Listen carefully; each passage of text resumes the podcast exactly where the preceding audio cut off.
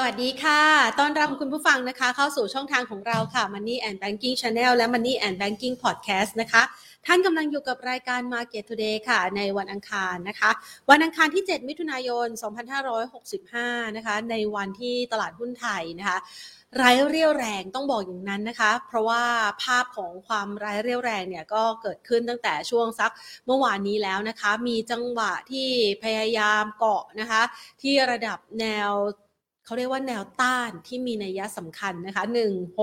1650 นะคะ 1650 เกาะไม่อยู่นะคะ จริงๆ เนี่ยมันก็ส่งสัญญาณอ่อนแรงมาหลายวันทำการแล้วนะคะ ตั้งแต่ปลายสัปดาห์ที่แล้ว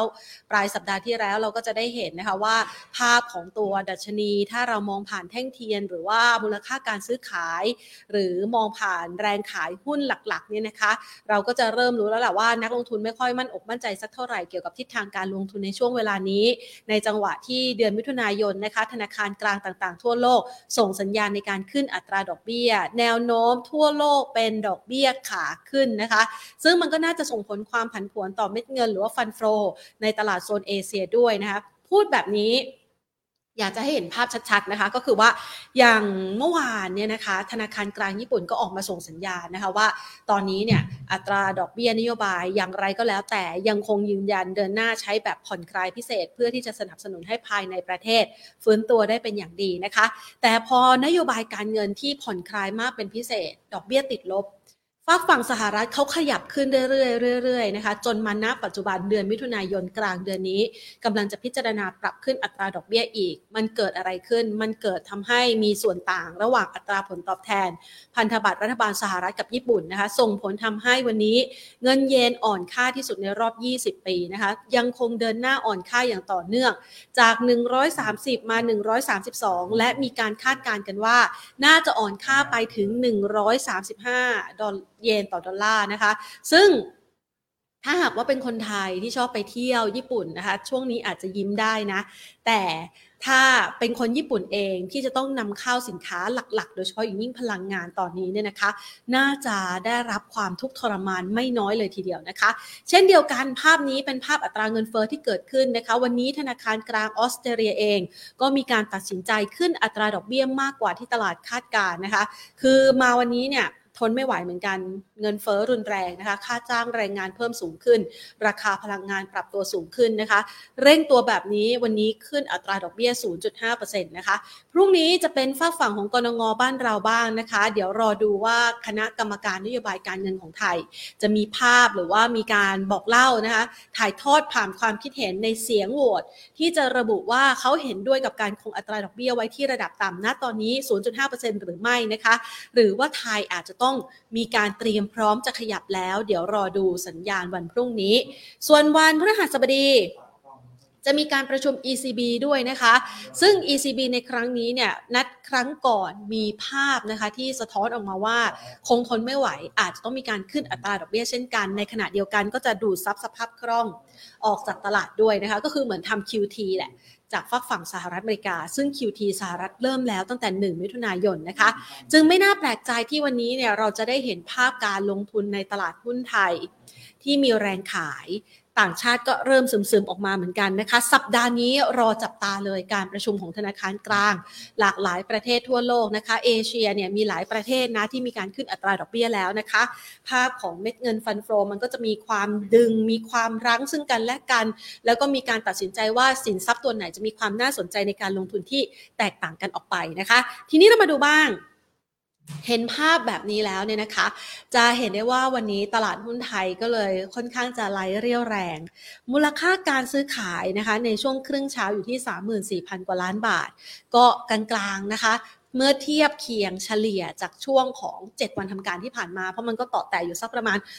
25,000นะคะไปจนถึง 30,000 กว่าเกือบ 40,000นะคะแต่วันนี้เนี่ยมีแรงเทขายนะคะปรับลดลงไป 10 1.26 จุดนะคะปิดตลาดภาคเที่ยงที่ระดับ 1,635.82 จุดค่ะ ปรับลดลงไปประมาณ 0.62%นะคะ ก็เป็นภาพคล้ายๆ แหละจริงๆ แล้ววันนี้เนี่ยต้องบอกว่าตลาดหุ้นในโซนเอเชียมันมีภาพของบวกนะคะ คือเซี่ยงไฮ้ปักกิ่งเขาผ่อนคลายมาตรการ ก็คาดหวังว่าเศรษฐกิจเอเชียนั้นจะฟื้นนะคะ แล้วมันก็จะส่งผลทำให้การบริโภคเม็ดเงินไหลเวียนไปในการซื้อสินค้าฝากฝั่งของสหรัฐแล้วก็ยุโรปนะคะ เมื่อวานดาวโจนส์มันก็เลยบวก แต่ว่ามาวันนี้เนี่ยหุ้นไทยเองนะคะ มีแรงขาย โดยแรงขายหลักๆเนี่ยนะคะ ถ้าเราไปดู 10 อันดับแรกนะคะ โอ้ บ้านปูวันนี้มาสวยนะคะ หลังจากที่สะสมกำลังมานานนะคะ เคลื่อนไหวต่อแต่สัก 11 12 11 12 มานานนะคะ ตอนนี้ เบรกแนวต้านขึ้นมาแล้วนะคะ วันนี้บวกเพิ่มขึ้นมา 2.33%ค่ะ มายืนอยู่ที่ 13 บาท 20 สตางค์ ปตทสพนะคะ ราคาทรงตัวนะคะ ราคาน้ำมันก็ทรงตัวเช่นกันสำหรับเช้าวันนี้ ยืนอยู่ที่ประมาณ 120 ดอลลาร์ต่อบาร์เรลนะคะ BDMs ค่ะ ราคาถอยนะคะ มีแรงขายปรับลดลงไป 1.92% OR ขยับลงเช่นกันค่ะ 0.9%นะคะ K-Bank ค่ะ ปรับลดลง 1.03%นะคะ นอกเหนือจากนี้อีก 5 อันดับนะคะ ที่เป็น 6 7 8 9 0 นะคะกันกุลบวกเพิ่มขึ้นมา 3.51% AOT KTB CPO แล้วก็ PTT ปตทนะคะ เมื่อวานนี้ KTB มาแรงมากนะคะ เชื่อว่าหลาย ๆ ท่านก็น่าจะมีโอกาสเข้าไปดูนะ ธุรกรรมนะคะ เรื่องของการซื้อสลากดิจิตอลนะคะ คึกคักมากคือ เข้าไปดูเหมือนกันนะคะ ในแอปเป่าตังค์ปกติแล้วชอบชอบนึกเลขเนาะแต่พอมันเข้าไปในแอปเป่าตังค์เนี่ยนะคะ แล้วเราเจอสลากดิจิตอลที่อยู่ตามร้านขายต่างๆ แล้ว search เข้าไปอยากได้ตัวเนี้ยนะคะ ไม่ต้องไปพึ่งเลขชุดอีกเลย คือเราดูได้เลยว่าเบอร์นี้อยู่ที่ร้านไหนบ้างนะคะ คลิกกันเพลินเลยนะคะ อยากได้อันนี้อันนี้อันนี้นะคะ คลิกกันเพลินจ่ายเงินกันโอ้โหเพลินมากนะคะ ดังนั้น จึงไม่น่าแปลกใจนะคะขายเป็นหลายล้านใบเนี่ยกำลังจะหมดโคต้าแล้วด้วยนะคะก็ถือว่าช่วยทำให้บรรยากาศนะคะในเรื่องของการทำธุรกรรมผ่านแอปเป่าตังคึกคักมากขึ้นมา พอสมควรเลยทีเดียวแล้วค่ะ เอาล่ะสรุปกันในช่วงแรกนะคะ แบบนี้ล้วกันนะคะ ให้เห็นภาพรวมของการลงทุนในตลาดหุ้นไทยกันซะก่อนนะคะ ก่อนที่เราจะไปเริ่มพูดคุยกับนักวิเคราะห์กันนะคะสำหรับวันนี้ เราจะไปพูดคุยกับพี่สุเชษนะคะ ก่อนอื่นขอขอบพระคุณผู้ใหญ่ใจดีที่ให้การสนับสนุนรายการของเรานะคะ True 5G คบกับ True ดียิ่งกว่าค่ะ และทางด้านของ SCB นะคะ ขอขอบพระคุณธนาคารไทยพาณิชย์นะคะ ขอขอบพระคุณทั้งสองท่านนะที่ให้การสนับสนุนเรานะคะ เดี๋ยวเราจะมาประเมินสถานการณ์การลงทุนกันนะคะ ในภาพรวมของการลงทุนในตลาดหุ้นไทยนะคะ คือตอนนี้เนี่ย ชื่อว่าหลาย ๆ ท่านนะคะ อยากจะได้ชุดหุ้นแล้วล่ะ คือมันสามารถบ่งบอกได้บางอย่างนะคะ ถ้าหากว่าตลาดหุ้นสดใสมาก ๆ นะคะ เชื่อว่าหลาย ๆ ท่านจะไม่ค่อย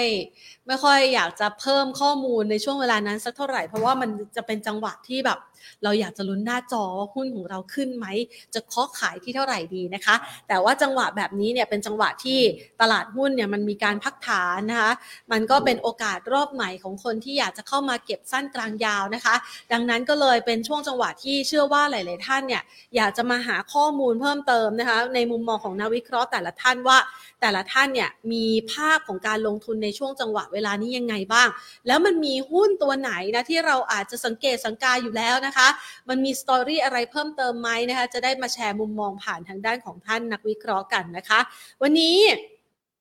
หลาย ๆ ท่านนะคะเข้ามาทักทายกับเราแล้วนะคะ สวัสดีคุณลูกเกดนะคะ สวัสดีคุณอาจารย์วิชัยนะคะ สวัสดีคุณอัญชนา สวัสดีคุณอาทิตย์อาทิตย์ใช่ไหมคะอ๋อคุณอาเธอร์ปะคะ นะอาแพนอาจจะอ่านออกเสียงไม่ถูกนะคะ อาจจะต้องขออภัยนะคะอาไปดูต่อนะคะทักทายกันนะคะกับทางด้านของ Facebook กันบ้างนนะคะ Facebook เนี่ยนะคะวันนี้ก็หลาย ๆ ท่านนะคะที่ดูผ่าน Facebook นะคะก็สามารถส่งคำถามกันเข้ามาได้นะคะ ทักทายมากัน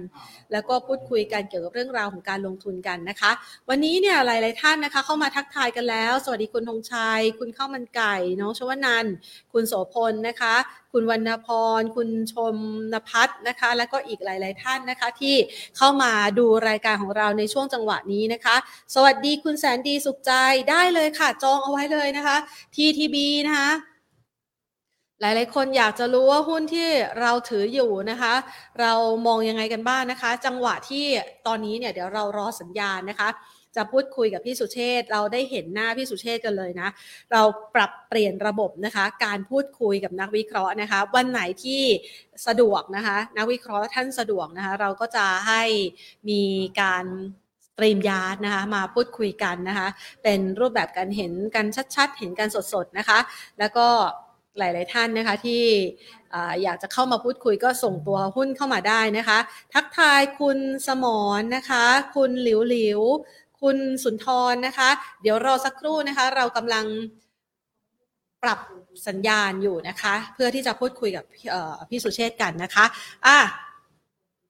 ตองตัวหุ้นเข้ามาได้นะ แต่ก่อนอื่นค่ะ ในวันวันที่เรามาพูดคุยกันแบบนี้เนี่ยนะคะ แน่นอนว่ามันมีหลาย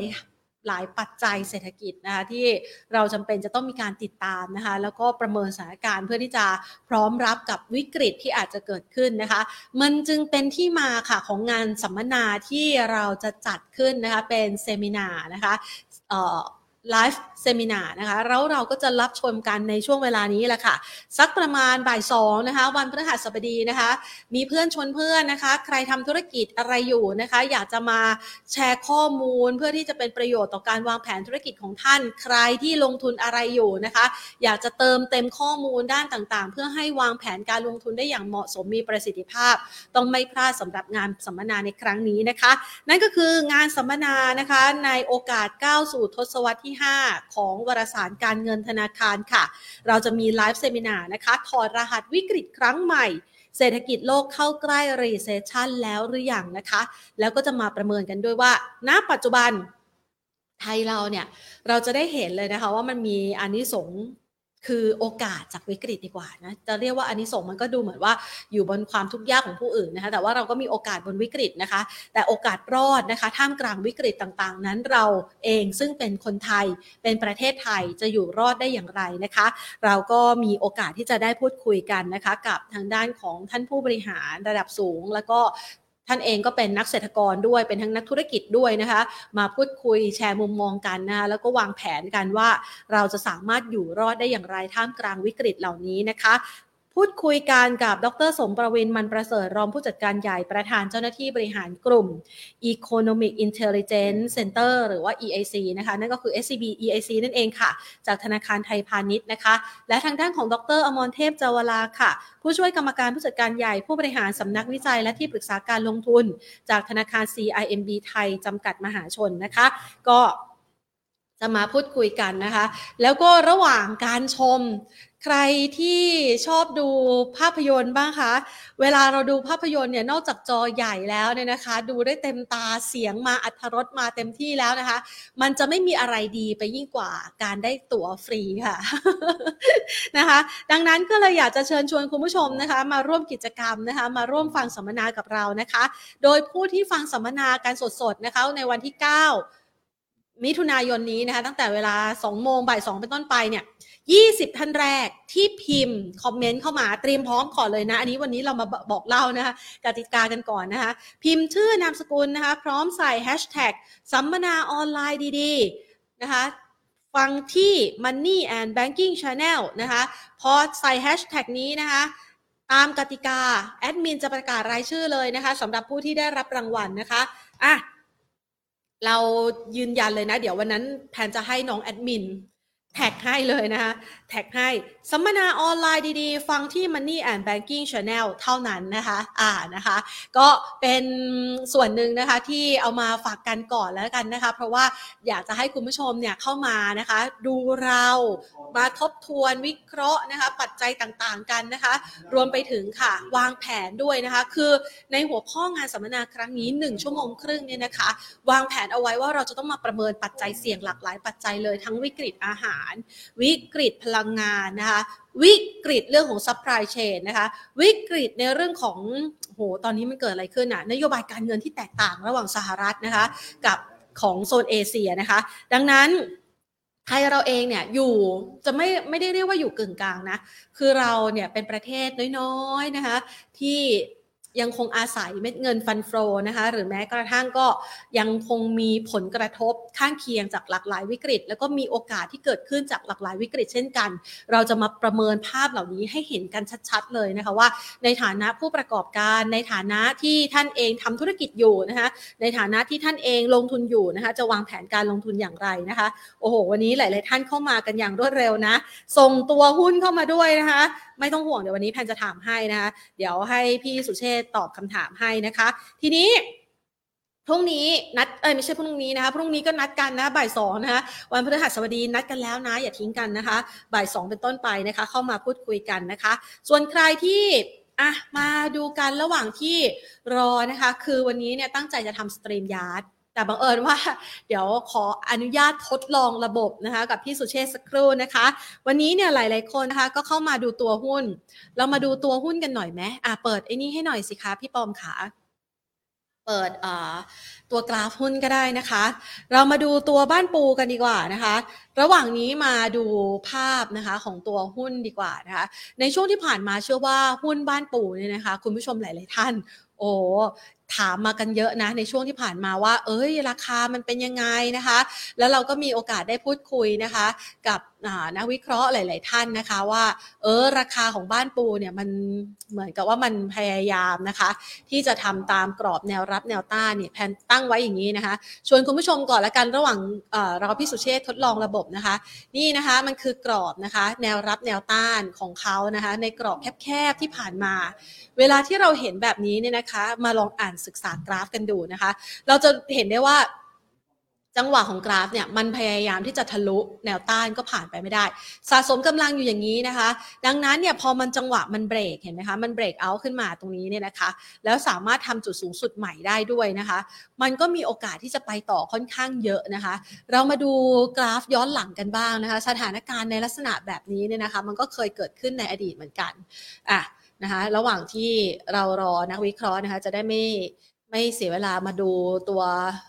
แชร์ข้อมูลด้านการลงทุนกันนะคะ ก็จะเห็นว่าเออเวลามันทะลุกรอบนะแนวรับแนวต้านนะคะ ที่เขาสะสมกำลังมามันก็มีโอกาสไปได้ไกล และช่วงนี้เนี่ยมันก็เป็นช่วงที่บ้านปูเนี่ยนะคะ ได้รับอนนิสงจากราคาทานหินที่ปรับตัวดีขึ้นด้วยนะคะ ในขณะเดียวกันถ้าเรามาดูเนี่ยนะคะ ภาพของอันนี้ เวลาที่คุณผู้ชมเนี่ยนะคะ จะเลือกการลงทุนเเขาเรียกว่าอะไรอะ่ะคุณผู้ชมสามารถที่จะเลือกเป็น time frame ได้ แต่ปกติแล้วหุ้นไทยเนี่ยมันจะใช้ time frame day นะคะ ถ้าเทรดในวันเนี่ยมันก็อาจจะต้องใช้ time frame เล็กลงนะคะ มันก็จะมีจังหวะยุบย่ออันนี้เนี่ยตาม เส้นค่าเฉลี่ยต่างๆนะคะ EMA ต่างๆ มันก็จะเป็นจังหวะที่เออสามารถตัดสินใจในการที่จะรับรอบใหม่ได้ อย่างอันนี้เนี่ยลงมาตอนนี้เนี่ยนะคะถ้ามองแนวรับในรอบ 10ยี่อันนี้มี EMA 5 วันนะคะ5วันก็แนวรับจะอยู่ตรงนี้นะคะ แต่ส่วนใหญ่เนี่ยเขาก็จะวางแนวรับเอาไว้ 20นะคะ50 75ร้อย200 นะคะ ก็สามารถเอามาดูได้นะคะ แล้วก็มาประเมินกันนะคะอะทีนี้ไปดูตัวหุ้นอื่นๆกันดีไหมคะ ตัวหุ้นอื่นๆ อย่างทางด้านของปตทสพกันดีไหมอะแพนขออนุญาตนะคะหรือใครอยากจะมาแชร์ไอเดียกับเพื่อนๆนะคะ ดูตัวหุ้นกัน นี่ปตทสพนะคะ ราคาเขามีจังหวะของการเปิดแก็บตรงนี้ด้วยนะคะ เปิดแก็บหมายความว่าอะไร เปิดแก็บหมายความว่าราคาผลีผามจะไป เพราะว่ามีภาพของความสดใสรออยู่นะคะ ก็คือช่วงเวลานั้นเนี่ย ถ้าเราดูคาบเกี่ยวเลยนะคะ ในช่วงเดือน 5 2027 เราจะเห็นว่าราคาน้ำมันมันพุ่งทะยานนะคะ มันก็มีจังหวะของราคาที่เปิดแก็บแล้วก็โดดขึ้นไปเลยนะคะ อันนี้ก็จะเห็นได้เหมือนกันนะคะ จังหวะของราคาพุ่งทะยานเหมือนกันนะคะ ก็จะเห็นเป็นกราฟแนวโน้มขาขึ้นนอย่างชัดเจนเนาะอะไปดูต่อนะคะคุณผู้ชมถามว่าสัมมนาวันไหนครับสัมมนาของเรานี่นะคะ วันพฤหัสบดีนี้นะคะ ว่างเวลานี้เรามานั่งรอกันได้เลยนะคะ สักประมาณบ่ายสองเนี่ยแหละค่ะ เราจะมาพูดคุยกันนะคะในช่วงเวลาดังกล่าวนะคะอะส่วนใครนะคะที่อยากจะดูหุ้นตัวไหนนะแพนช่วยแชร์ได้ เดี๋ยวแพนมาเรามาดูกันนะคะ ในจังหวะหนึ่งนี่นะคะที่เราเคยคุยกับทางด้านของนักวิเคราะห์นะคะ หลาย ๆ ท่านเนี่ยก็สามารถที่จะใช้ตัวชาร์ตเนี่ยนะคะเข้ามาดูกันได้ ส่วนภาพนะคะระยะเวลาในช่วงเวลานี้เนี่ยนะคะ เอามาดู KTB กันไหมมาดูตัวหุ้น KTB กันดีกว่า อ่า KTB นะคะ ราคาหุ้นเนี่ยนะคะ ในช่วงที่ผ่านมาเขามีสตอรี่ตั้งแต่เปิดแอปเป่าตังนะคะ ตั้งแต่คนละครึ่งใช่ไหมคะ คนละครึ่งเนี่ยก็ได้ข้อมูลมาคึกคักเลยนะคะ แล้วก็มีจังหวะที่เรียกว่าปรับรับ ตัวโครงสร้างใหม่นะคะเรื่องของการใช้ข้อมูลนะคะ Data ต่างๆนะคะเกี่ยวกับเรื่องของการใช้ธุรกรรมทางการเงินของคนไทย เก็บมาเป็น Database นะคะแล้วก็ใช้ไปในโครงการของรัฐนะคะ ในช่วงจังหวะเวลานั้นเนี่ยก็เหมือนกับการปรับเปลี่ยนนะคะโครงสร้างของบริษัท หรือว่าโครงสร้างของธนาคารนะคะเข้าสู่ยุคดิจิทัลมากยิ่งขึ้นนะคะแล้วก็มีภาพของการรับรู้ข่าวนะคะของราคาก็ราคาก็วิ่งมาค่อนข้างจะดีเลยนะคะ วันนี้เนี่ยเราจะเห็นนะคะเนี่ย ราคายังไปต่อได้นะ ดูสิมันมีตรงนี้นะคะ เดี๋ยวต้องรอดูวันนี้นะคะ ว่ามันจะผ่านมาปิดตรงนี้ได้ไหมนะคะ ก็อาจจะเป็นตัวหนึ่งที่เราสามารถที่จะดูแล้วก็ตัดสินใจได้นะคะ คือจริงๆแล้วเนี่ยเวลาที่เราดูแท่งเทียนเนี่ยนะคะ มันสามารถบอกแนวโน้มราคากับเราได้เหมือนกันนะคะ อย่างตรงนี้มันเหมือนกับว่าราคาเนี่ยนะคะ มันวิ่งขึ้นมาแรงๆแล้วใช่ไหมคะ แล้วนักลงทุนก็เริ่มไม่มั่นใจ วันต่อมาก็ยังดูไม่มั่นใจ เอ๊ะจะไปหรือไม่ไป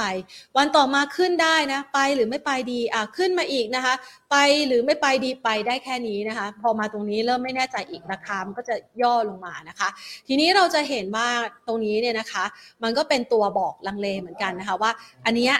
ถ้าวันนี้เนี่ยปิดต่ำกว่าอันนี้นะคะ เป็นแท่งแดงลงมา ก็มีโอกาสที่จะย่อลงมาเหมือนกัน แนวรับนะคะ ถ้าเรามองตามเส้นนะคะ 20 วันนะคะก็จะอยู่ที่ 15-40นะคะสักประมาณอันนี้กี่วันเนี่ยสีสีชมพูนี่75 นะคะ ก็จะอยู่สักประมาณ 15 บาทนะคะ 15 บาทเนี่ยก็จะเป็นแนวรับแน่น ๆ เลยนะอ้าวแพนรู้ได้ยังไงอะนะคะ ก็คือดูจากตรงนี้แหละค่ะเห็นไหมคะคุณผู้ชมจะเห็นนะคะว่า ตรงไหนที่มันเป็นแนวรับแน่น ๆ ก็คือจุดสูงสุดเดิมนะคะ ที่มันเคยทำมาแล้วมันทะลุผ่านมาได้ ดังนั้นเนี่ยมันก็มีโอกาสเหมือนกันนะคะ ที่เวลาราคาเนี่ยขยับเพิ่มขึ้นไปแล้วนะคะเขาเรียกว่า pull back กลับมานะคะ เพื่อทดสอบแนวรับก็คือแนวต้านเดิมเนี่ยที่ประมาณสัก 15 บาท 15 บาท 20เนี่ยนะคะ ถ้าหากว่าไม่ทะลุลงมาอีกนะคะ ก็มีแนวโน้มที่จะไปต่อนะคะ คือคุณผู้ชมเองเนี่ยนะคะสามารถที่จะเลือกนะคะจังหวะของการปรับฐานนะคะตามแท่งสีเขียวนี้ก็ได้นะแท่งสีเขียวนี้มันก็จะเป็นแท่งที่บ่งบอกว่ามีกำลังซื้อค่อนข้างเยอะนะคะ นี่ลงมาครึ่งแท่งมันก็มีโอกาสไปต่อได้นะคะหรือว่าอาจจะมาย่อรับตรงนี้ก็สามารถทำได้นะคะอะนอกเหนือจากนี้แล้วนะคะสำหรับคุณผู้ชมนะคะที่ เข้ามานะคะ แล้วพูดคุยกันนะคะ เกี่ยวกับเรื่องราวของการลงทุนเนี่ยนะคะ อยากจะดูหุ้นตัวไหนเป็นพิเศษไหมนะคะ มาชวนแพนคุยได้นะคะ ระหว่างที่กำลังรอพี่สุเชษกันอยู่นะแล้วแพนก็จะได้อัปเดตข่าวต่างๆ ให้ด้วยนะคะ ส่วนท่านใดนะคะที่ตอนนี้เนี่ยนะคะ อยากจะมาประเมินสถานการณ์ การลงทุนกันนะคะอะมาค่ะ พี่สุเชษได้แล้วนะคะ ค่ะอ่าสวัสดีค่ะพี่สุเชษค่ะ แม่ไม่ได้เห็นหน้าเลยอะถึงพยายามอยู่ใช่ไหมคะ อืมแต่พี่ว่ามันไม่รู้เป็นไร เพราะว่าค่ะพี่ส่งลิงก์ของน้องเข้าทั้งยา o ทั้งอ่าฮะอีเมลยังไม่เข้าเลย โอเค ไม่เป็นไรมาว่าว่าค่ะมาได้เลยค่ะแหมอดเห็นหน้าแต่ไม่เป็นไรนะคะ เพราะว่าพี่สุเชษฐ์เตรียมชุดหุ้นมาให้นะคะ ครับผมค่ะโอเค มาประเมินครับวันนี้ก่อนเลยค่ะ ตลาดหุ้คนรับไทยเนี่ยนะคะ มีแรงขายนะคะ ขายมาสองวันแล้วนะคะ จริงๆ ถ้าหากว่าไม่นับรวมปลายสัปดาห์ที่แล้วเนี่ยนะคะ จะเห็นได้ว่าครับมีแรงขายออกมาค่อนข้างเยอะเหมือนกันนะคะครับเราประเมินต่อจากนี้ยังไงดีอะคะเอ่อในแง่ของงานวิเคราะห์เนี่ยเอาจุดลับบริเวณของบริษัทเนี่ยนะฮะมองบริเวณที่เอ่อเป็นจุดลับที่สำคัญเนี่ยเอ่ออยู่ที่ระดับหนึ่งหกเอ่อหนึ่งหกสามห้าตรงบริเวณเนี้ยนะครับ แล้วคิดว่าจะเป็นจุดลับที่สามารถที่จะ เอาอยู่ได้นะครับ ในภาคบ่ายเองเนี่ยออกงานมา ก็ยังเป็นยังยืนยันในแง่ของการเป็นจุดลับที่สำคัญของตัวตลาดอยู่นะครับ แล้วก็ถ้าขยับไปมีธีมอย่างหนึ่งที่ผมมองว่าถ้ายังไม่หลุดต่ำกว่า 1620 ผมถือว่าเป็นลักษณะของการแกว่งของตลาดนะครับ เป็นลักษณะของการแกว่ง ในแง่สำคัญเนี่ยในตัวเซตเนี่ยให้แนวรับ ของดัชนีที่เอ่อเขาทำตัวเลขงานรีเสิร์ชออกมาเนี่ยอยู่ 1632 กับ 1624ค่ะส่วนแนวต้านตัวบนแน่นอนครับไอ้หนึ่งหกห้าศูนย์หนึ่งหกหกศูนย์หนึ่งหกเจ็ดศูนย์เนี่ยยังเป็นธีมอยู่ เป็นอย่างนี้ครับเอ่อถ้าพูดเฉพาะระดับกลางระดับกลางเนี่ยนะครับระดับกลางเนี่ยถ้าหนึ่งหกสองศูนย์เอาอยู่ข้างบนเนี่ยหนึ่งหกเจ็ดศูนย์นะฮะจะเป็นจุดที่แกว่งของตลาด จุดรับที่สำคัญดูหกดูสองศูนย์ให้ดี ถ้าสองศูนย์นั้นสามารถยืนอยู่ได้นะครับ เอานี้ถ้าขึ้นขยับขึ้นไปในระยะสั้น เอานี้ตีมสั้นลงมา นั้นตีมกลางตีมสั้นลงมาเนี่ยเขาจะมีตัวเลขตัวเลขหนึ่งก็คือประมาณหนึ่งหกสองสี่สองหกสามศูนย์ตรงเนี้ยนะครับ ซึ่งเป็นเทคนิคเขาเป็นระยะสั้น แล้วก็ตีมข้างบนเนี่ยหนึ่งหกห้าศูนย์เป็นตีมระดับสิบจุดนะครับ ในลักษณะการแกว่งพอขึ้นไปใกล้ห้าศูนย์ดูให้ชัดว่ายืนห้าศูนย์ได้หรือเปล่า นะครับถ้ายืนห้าศูนย์ได้เนี่ยก็มีแนวโน้มที่ดีขึ้น คราวนี้ถ้ามองในภาพของตัวนี้แล้วเนี่ยแนวกลางขึ้นไปก็จะเป็นสองศูนย์เป็นเจ็ดศูนย์ข้างบน แนวใหญ่เข้าไปทั้งหมดเนี่ยถ้าหลุดต่ำกว่าพันหกแสดงว่ามีสถานการณ์เลวร้ายมากค่ะและถ้าข้างบนไปถึงพันเจ็ดต้องขาย มันไม่สามารถเกินได้ ยังเป็นใช้ตีมนี้จนถึงผมคิดว่าจนถึงเอ่อประมาณไตรมาสสองจบ แล้วเข้าสู่โหมดของไตรมาสสามเพราะคงจะไปเล่นปลายปีในอีกโหมดหนึ่งนะครับ เพราะฉะนั้นเนี่ยตรงนี้เนี่ยเอ่อสามารถที่จะดูได้ในเอ่อจะเล่นตีมไหน คือถ้าตีมระยะสั้นวันนี้ลงถามว่าลง 60 50ไหม ถ้ายังไม่สบายใจดูที่ว่ายืนได้ไหมที่ระดับไป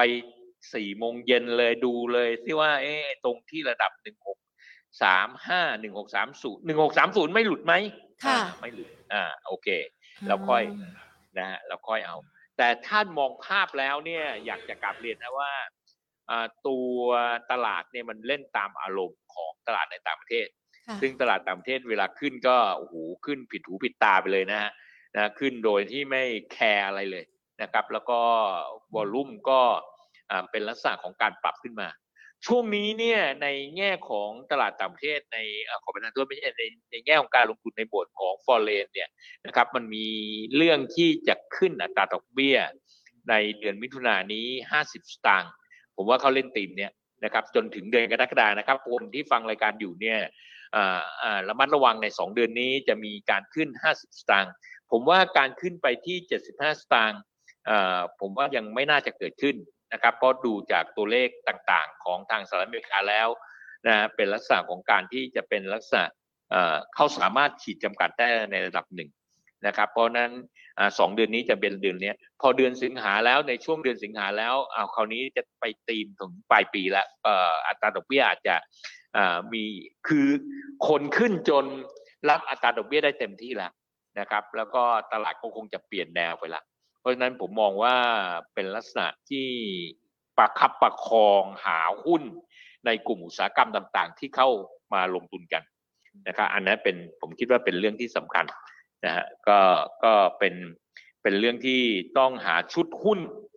ที่จะต้องมีในพอร์ตค่ะคราวนี้ไอหัวข้อที่ให้มาว่าชุดหุ้นที่ต้องมีในพอร์ตเนี่ยธีมแรกของผมเนี่ยเอ่อ ผมคิดถึงธีมของการที่วันนี้เกิดสถานการณ์เกิดขึ้นก็คือสถานการณ์ที่เอ่อทางรัสเซียยิงยูเครนด้วยขีปนาวุธเข้าไป เพราะฉะนั้นไอ้ธีมสงครามเนี่ยมันคงเป็นธีมระยะยาว คงไม่จบระยะสั้น ๆ คงไม่จบในเดือนหน้า คงไม่จบในเดือนกรกฎา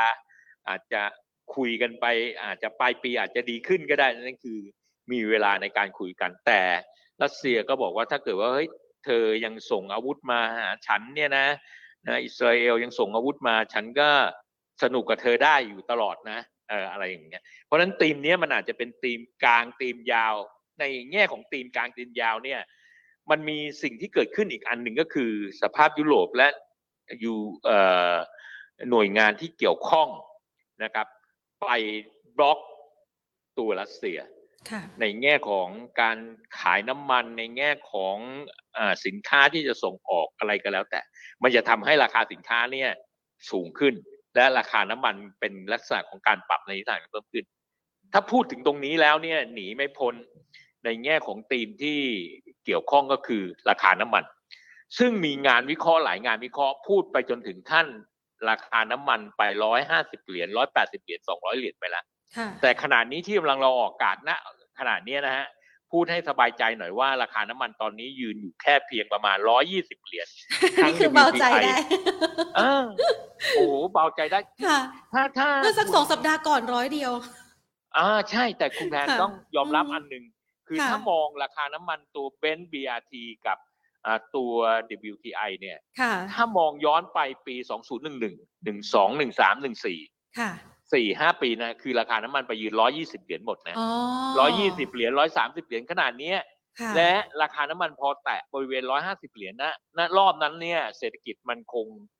ผมจำไม่ได้แล้วว่าไอตอนที่ผมอยู่ตอนสองศูนย์หนึ่งหนึ่งเนี่ยเอ๊ะเกิดทันหรือยังไม่รู้อะไอสองศูนย์หนึ่งหนึ่งเนี่ยนะอืมหรืออยู่ตรงไหนของมันเนี่ย มันเกิดอะไรเกิดขึ้น แต่ค่ะมันมีห้าปีเกี่ยวข้อง และห้าปีเกี่ยวข้องเนี่ย มันทำให้เศรษฐกิจคงถดถอยและราคาน้ำมันมันปรับตัวลงเลยค่ะอันอาจจะเกิดขึ้นจากอ่าตัวอ่าอะไรฮะพันธบัตรสหรัฐอเมริกา หมดความน่าเชื่อถือแล้วดิ่งลงมาทำให้เศรษฐกิจสุดตัวทำให้ราคาน้ำมันมันสุดตัว เพราะฉะนั้นเนี่ยตรงราคาน้ำมันประมาณสองร้อยยี่สิบเหรียญร้อยสามสิบเหรียญเนี่ยที่มันทรงตัวในสี่ห้าปีนะเราจะต้องเจอกับมันสี่ห้าปีนี้ค่ะและสี่ห้าปีเนี้ย มันจะทำให้ตัวบริษัทต่างๆ เนี่ยมันสามารถที่จะรู้ละวางคาดการละ มีแนวโน้มและการใช้อะไรต่างๆ จะอุตสาหกรรมต่างๆ บางอุตสาหกรรมแย่ลง บางอุตสาหกรรมมันดีขึ้น บางอุตสาหกรรมสามารถปรับตัวได้ บางอุตสาหกรรมที่จะต้องวางกำหนดนโยบายการลงทุนก็จะจัดการได้ งบประมาณงบอะไรต่างๆ ก็อันนั้นก็เป็นอีกเรื่องหนึ่งคือผมกำลังบอกว่าเราต้องเจอราคาน้ำมันที่เราบอกว่าแพงตรงเนี้ย มันยังคงแพงอย่างเงี้ย ไปหลายปีอืมแล้วเศรษฐกิจมันจะปรับหาจุดสมดุล จุดสมดุลจุดเอ่อที่เอ่อปรับในทุกอย่างได้ค่ะแต่กลับมาที่ตรงนี้ก่อน ราคาน้ำมันเป็นอย่างนั้นหลายปี กลุ่มอุตสาหกรรมอะไรล่ะ ที่ได้รับผลประโยชน์โรงกลันอืมแล้วเราถ้าเราพูดถึงโรงกลัน โรงกลันที่มีลักษณะอยู่ในบ้านเราและอยู่มายาวนานแล้วคือ Star Petroleum อืม SPRC ค่ะ ตัวนี้เนี่ยระดับราคาหุ้นอยู่ประมาณสักสิบสามบาทเนี่ยถ้าไปอย่างนั้นเนี่ยราคาเขาเคยไปสูงสุดที่ประมาณยี่สิบาทเนี่ยเพราะฉะนั้นตัวแรกโปรดกรุณาเก็บ SPRC เข้าพอร์ตค่ะเป้าหมาย SPRC มันเกิดขึ้นจากโรงกลัน ไม่ต้องเล่นระยะสั้น เล่นระดับรายมันเลย อย่ามาเล่นรายเดย์ค่ะรายเดย์เล่นแล้วไม่คุ้มสำหรับการลงทุนในแง่ของเงื่อนไขอ่าบอกเงื่อนไขก่อน เงื่อนไขที่ต้องซื้อหุ้นตัวนี้ เป็นเงื่อนไขที่การเกิดสงครามที่เกิดขึ้นในรัสเซียยูเครนและมีระยะเวลา ถ้าวันไหนเขาประกาศตูมวันนี้ เราจบนะสงคราม จบจับมือกันไม่มีแล้วไม่บุกแล้ว นาโต้ถอยออกมา จะไม่มีเรื่องอีกแล้ว ซึ่งโอกาสที่ผมพูดอย่างเงี้ยเป็นไปไม่ได้เลยค่ะเพราะฉะนั้นคงถือต่อไป ตัวที่สองที่เกี่ยวข้องกับ SPRC คือหุ้น ESSO ซึ่งเป็นผู้ จัดจำหน่าย ราคา ESSO เนี่ยเมื่อกี้เราพูดถึงราคา SPRC 13บาทตีมนี้ ESSO 11 บาท ราคาที่เคยทำสูงสุดของตัว ESSO ในลักษณะของการลงทุนในตัว ESSO ในลองเทอมที่เคยขึ้นไปสูงสุดในตัว ESSO ราคานั้นเคยขึ้นไปยืนที่ระดับราคา เอาเป็นใกล้ ๆ หน่อย จาก 11 บาทนี่เป็น 15 บาทแล้วกันค่ะได้ประมาณ 6 บาทได้มา5บาท 4 บาท 5 บาทต่อหุ้น ไปสูงสุดราคา 20 บาท แต่ไม่อยากให้เห็น 20 บาทเอสโซถ้า 20 บาทเราเติมน้ำมันแพงมาก แต่อย่าต้องเห็นระดับราคาประมาณ 14 บาท 15 บาท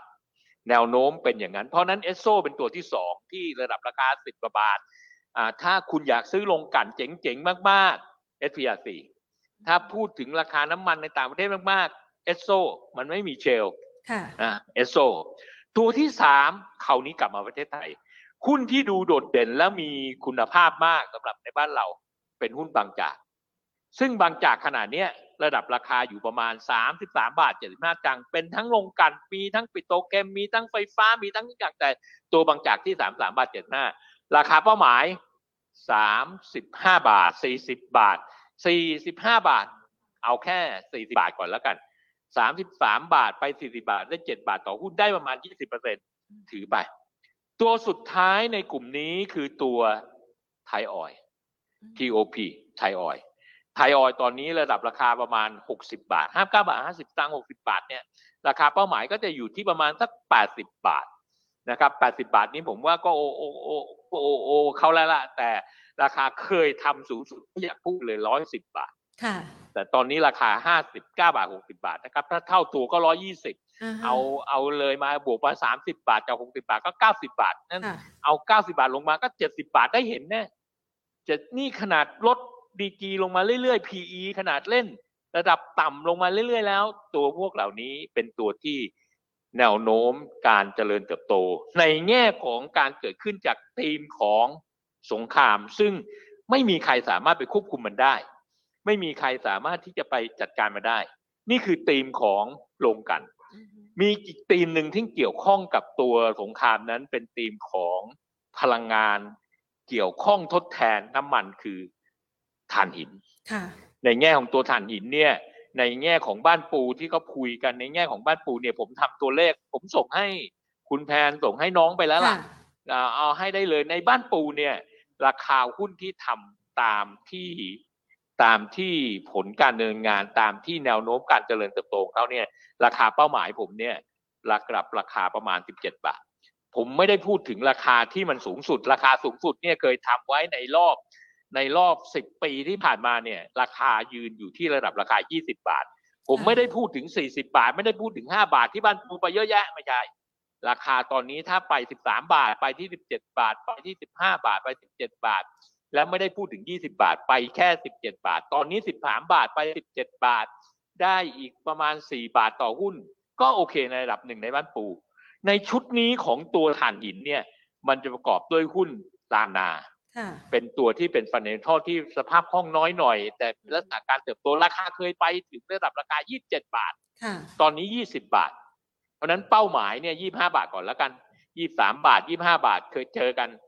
ตัวเล็กตัวหนึ่งในหุ้นตัวนี้คือ AGE ค่ะนะฮะเป็นหุ้นที่ทำถ่านหินขายถ่านหินเข้าในอินเดียเข้าส่งจีนนำจากอินโดนีเซียไปนะครับ เป็นเจ้าพ่อถ่านหินที่มาจากตลาดใหม่เข้าสู่ตลาดใหญ่ และระดับราคาขนาดนี้เคลื่อนตัวจาก 3 บาทขึ้น 4 บาท เพราะฉะนั้นราคาเป้าหมาย 5 บาทน่าได้เห็น 6 บาทน่าจะเป็นเป้าหมายสูงสุดของเขาในแง่ของตัว A- AGE เป็น 3 ระดับแล้วนะฮะ เป็น3ระดับในแง่ของตัวหุ้นในคือในตัวลานา ในตัวบ้านปู ในตัว AGE ตัวเล็กลงไปอีก คนที่ชอบเล่นหุ้นประมาณบาทหนึ่งค่ะ TCC ฮะอืมเป็นหุ้น Thai Capital Corporation หุ้นตัวนี้ซื้อถ่านหินมาขายนะครับ ราคาตอนนี้ประมาณบาทหนึ่ง ราคาเคยสูงสุดประมาณสองบาทห้าสิบตังค์เอาแค่บาทหนึ่งไปบาทห้าสิบ สำหรับคนที่ชอบเล่นหุ้นบาทหนึ่งไปบาทห้าสิบก็คงโอ้โหได้กำไรเยอะแล้วล่ะนะฮะก็โอเค เป็นหุ้นสี่ชุดในกลุ่มของถ่านหินอืมเมื่อกี้เราบอกสี่ชุดในกลุ่มน้ำมัน นี่สี่ชุดในกลุ่มถ่านหิน ส่วนในหุ้นกลุ่มไฟฟ้าเนี่ย มันจะโดนผลกระทบใครที่ถือไฟฟ้าอยู่ต้องเข้าใจฮะว่าราคาน้ำมันปรับในต่างเนี้ยแล้วถ้ายืนแพงอย่างนี้ไปเรื่อยๆ เนี่ย มันจะส่งผลอันหนึ่งก็คือต้นทุนทางธุรกิจ ในแง่ของตัวไฟฟ้า มันจะลดลง เพราะฉะนั้นหุ้นฐานไอ้ยหุ้นไฟฟ้าอาจจะต้องระมัดระวัง แต่ยังมีหุ้นที่ผมพอใจเขามาก เขาไม่ยอมหยุดอยู่นิ่ง กราฟกับอืมกราฟเนี่ยไปทำนู่นทำนี่ไปไบแนสไปเอ่อทำท่าเรือน้ำลึกไปทำโทรโทรคมนาคม เพราะฉะนั้นเป้าหมายของตัวกราฟนั้นทำไว้สูงสุด 52 บาท ตอนนี้ยืนอยู่ที่ราคา 47 บาท ผมขยับลงหน่อยแล้วกัน ถ้า 45 บาทเมื่อไหร่ซื้อ 47 บาทถือ 50 ระมัดระวัง 52เออมันเคยสูงสุดนะ ก็ระมัดระวังให้มาก อย่าไปไล่ซื้อตอนนั้น ถ้าอยากซื้อซื้อต่ำจาก 47 ลงมา 45 บาท โอกาสที่จะลงไปจนถึงระดับราคา 40 บาทมีแต่น้อยค่ะนี่คือกลุ่มไฟนี่คือตัวไฟฟ้าที่ดีที่สุดในแง่ของ นี่คือธีมธีมแรกนั้นเป็นธีมสงครามอืมเป็นธีมที่ต้องมีหุ้นในพอร์ต และชุดเนี้ยถ้ามีหุ้นในพอร์ตถ้านับ สี่ตัวน้ำมันสี่ตัวถ่านหินหนึ่งตัวในไฟฟ้า เลือกเอาได้สักสามตัวก็โอเคละนะฮะสามตัวก็เลือกเอาฮะชอบตัวระดับกลางระดับบนระดับล่าง แล้วแต่แล้วแต่เพื่อนนักลงทุนที่ฟังรายการอยู่แล้วเอาไปใช้ ผมว่าธีมเนี้ยไม่ใช่ผมคนเดียวหรอกที่รู้ค่ะงานวิเคราะห์หลาย ๆ งานก็จะมีแต่สิ่งที่เราทำได้อย่างหนึ่งคือเราแกะที่งบเราแกะที่ และธีมนี้ที่แกะมาทั้งหมด มันธีมที่ profit margin ปรับในทิศทางที่เพิ่มขึ้นทั้งหมด หุ้นชุดนี้เป็นหุ้นชุดที่ที่เราส่งไป หลังสุดที่ส่งให้เนี่ยจะเป็นธีมที่เห็นทางด้านขวามือสุดเนี่ยจะเป็นเรื่องเกี่ยวกับ net profit margin ที่มีลักษณะการเติบโตนะครับ เราเลือกเฉพาะหุ้นที่มี net profit margin ที่เติบโต เมื่อคืนนี้มีข่าวอันหนึ่งที่สำคัญ ทางคุณไบเดนเนี่ยพูดถึงโซลาร์เซลล์อ่าของและไทยจะมีการลดไหโซลาร์เซลล์ฮะเพราะฉะนั้นหุ้นที่เกี่ยวข้องกับโซลาร์เซลล์โดยเฉพาะอย่างยิ่งนั้นหุ้นโซลา่าที่มีลักษณะการปรับในทิศทางที่เพิ่มขึ้นมาเนี่ยถามว่าเอ๊ะโซล่ามันเคยทำสูงสุดเท่าไหร่นะฮะราคาหุ้นโซล่านั้นที่มีลักษณะการเติบโต และมีราคาปรับในทิศทางที่เพิ่มขึ้นเนี่ยสูงสุดเนี่ยมายืนที่ระดับราคาประมาณ2บาท30 สตางค์นะฮะสบาท30เนี่ยจะเป็นราคาเป้าหมายในสูงสุดแล้ว ขณะนี้ราคาโซล่าอยู่ประมาณบาท30นี่เปิดกระโดดเลยนะคะ วันนี้ เอาแน่นอน เพราะว่าเมื่อคืนนี้ข่าวเขาบอกสองปีค่ะสองปีนะฮะ คือไม่เกี่ยวข้องกับภาษีสองปีฮะเพราะฉะนั้นโซล่าก็จะเป็นลักษณะของการปรับในทิศทางที่เพิ่มขึ้นราคาที่ยืนกันโดยเฉลี่ยในระดับหนึ่งปีที่ผ่านมาเนี่ย ราคาสูงสุดอยู่บาทห้าสิบตังค์ตอนนี้ราคาสามสิบเพราะนั้นบาทห้าสิบคือเป้าหมาย ตัวต่อไปคือบาทห้าสิบก็เป็นบาทเจ็ดสิบเป็นสองบาทเป็นสองบาทห้าสิบเนี่ยเป็นสามสี่ระดับเพียงแต่ว่าท่านเป็นนักลงทุนประเภทไหน ถ้าเป็นฟันเดเมทัลระยะกลางยาวหน่อย แต่ตัวบาทหนึ่งเนี่ยคนเล่นก็เยอะนะฮะเพราะนั้นอาจจะเล่นแล้วอาจจะขึ้นบาทห้าสิบเขาก็ขายแล้วบาทเจ็ดสิบก็ขายกันออกแล้วก็ก็เป็นหุ้นระดับบาทหนึ่งแต่ถ้าเอาบาทหนึ่งเปรียบเทียบกับตัวนี้ ข่าวนี้คือบาข่าวคุณไบเดนสองปี แต่ข่าวเมื่อกี้นี้ผมข่าวสงคราม TCC ของผมเนี่ย บาทหนึ่งบาทหนึ่งเหมือนกัน TCC ฐานหิน อันนั้นเป็นฐานหินนะครับ เป็นเรื่องของถ่านหิน ถ้าผ่านหินของ TDC ที่บาทเจ็ดตังค์เนี่ยเป้าหมายมันอยู่ที่บาทห้าสิบโดยเรื่องของสงคราม ถ้าสองตัวนี้คุณไบเดนสองปี แต่สงครามเนี่ยสองปีคงจบมั้งถ้าไม่จบคงคงลำบาก เพราะนั้นทั้งสองตัวเลือกเอาจะเอาบาทสามสิบหรือจะเอาบาทหนึ่งก็แล้วแต่ เป็นหุ้นที่สามารถชุดนี้สามารถเกี่ยวข้องกันได้ นี่เป็นธีมเรื่องสงครามกับทางคุณไบเดนจากสหรัฐอเมริกาจากข่าวต่างๆ ซึ่งยังไม่เกี่ยวข้องกับธีมที่สองธีมนี้คือธีมสงครามธีมที่สองเนี่ยมันเป็นธีมของการเปิดบ้านเปิดเมืองธีมของการเปิดบ้านเปิดเมืองเนี่ย มันมีธีมที่สำคัญแยกออกเป็นสักสองสามธีมธีมแรก เป็นธีมเปิดบ้านเปิดเมืองมาด้วยกลุ่มทรานสปอร์เตอร์ทั้งหมด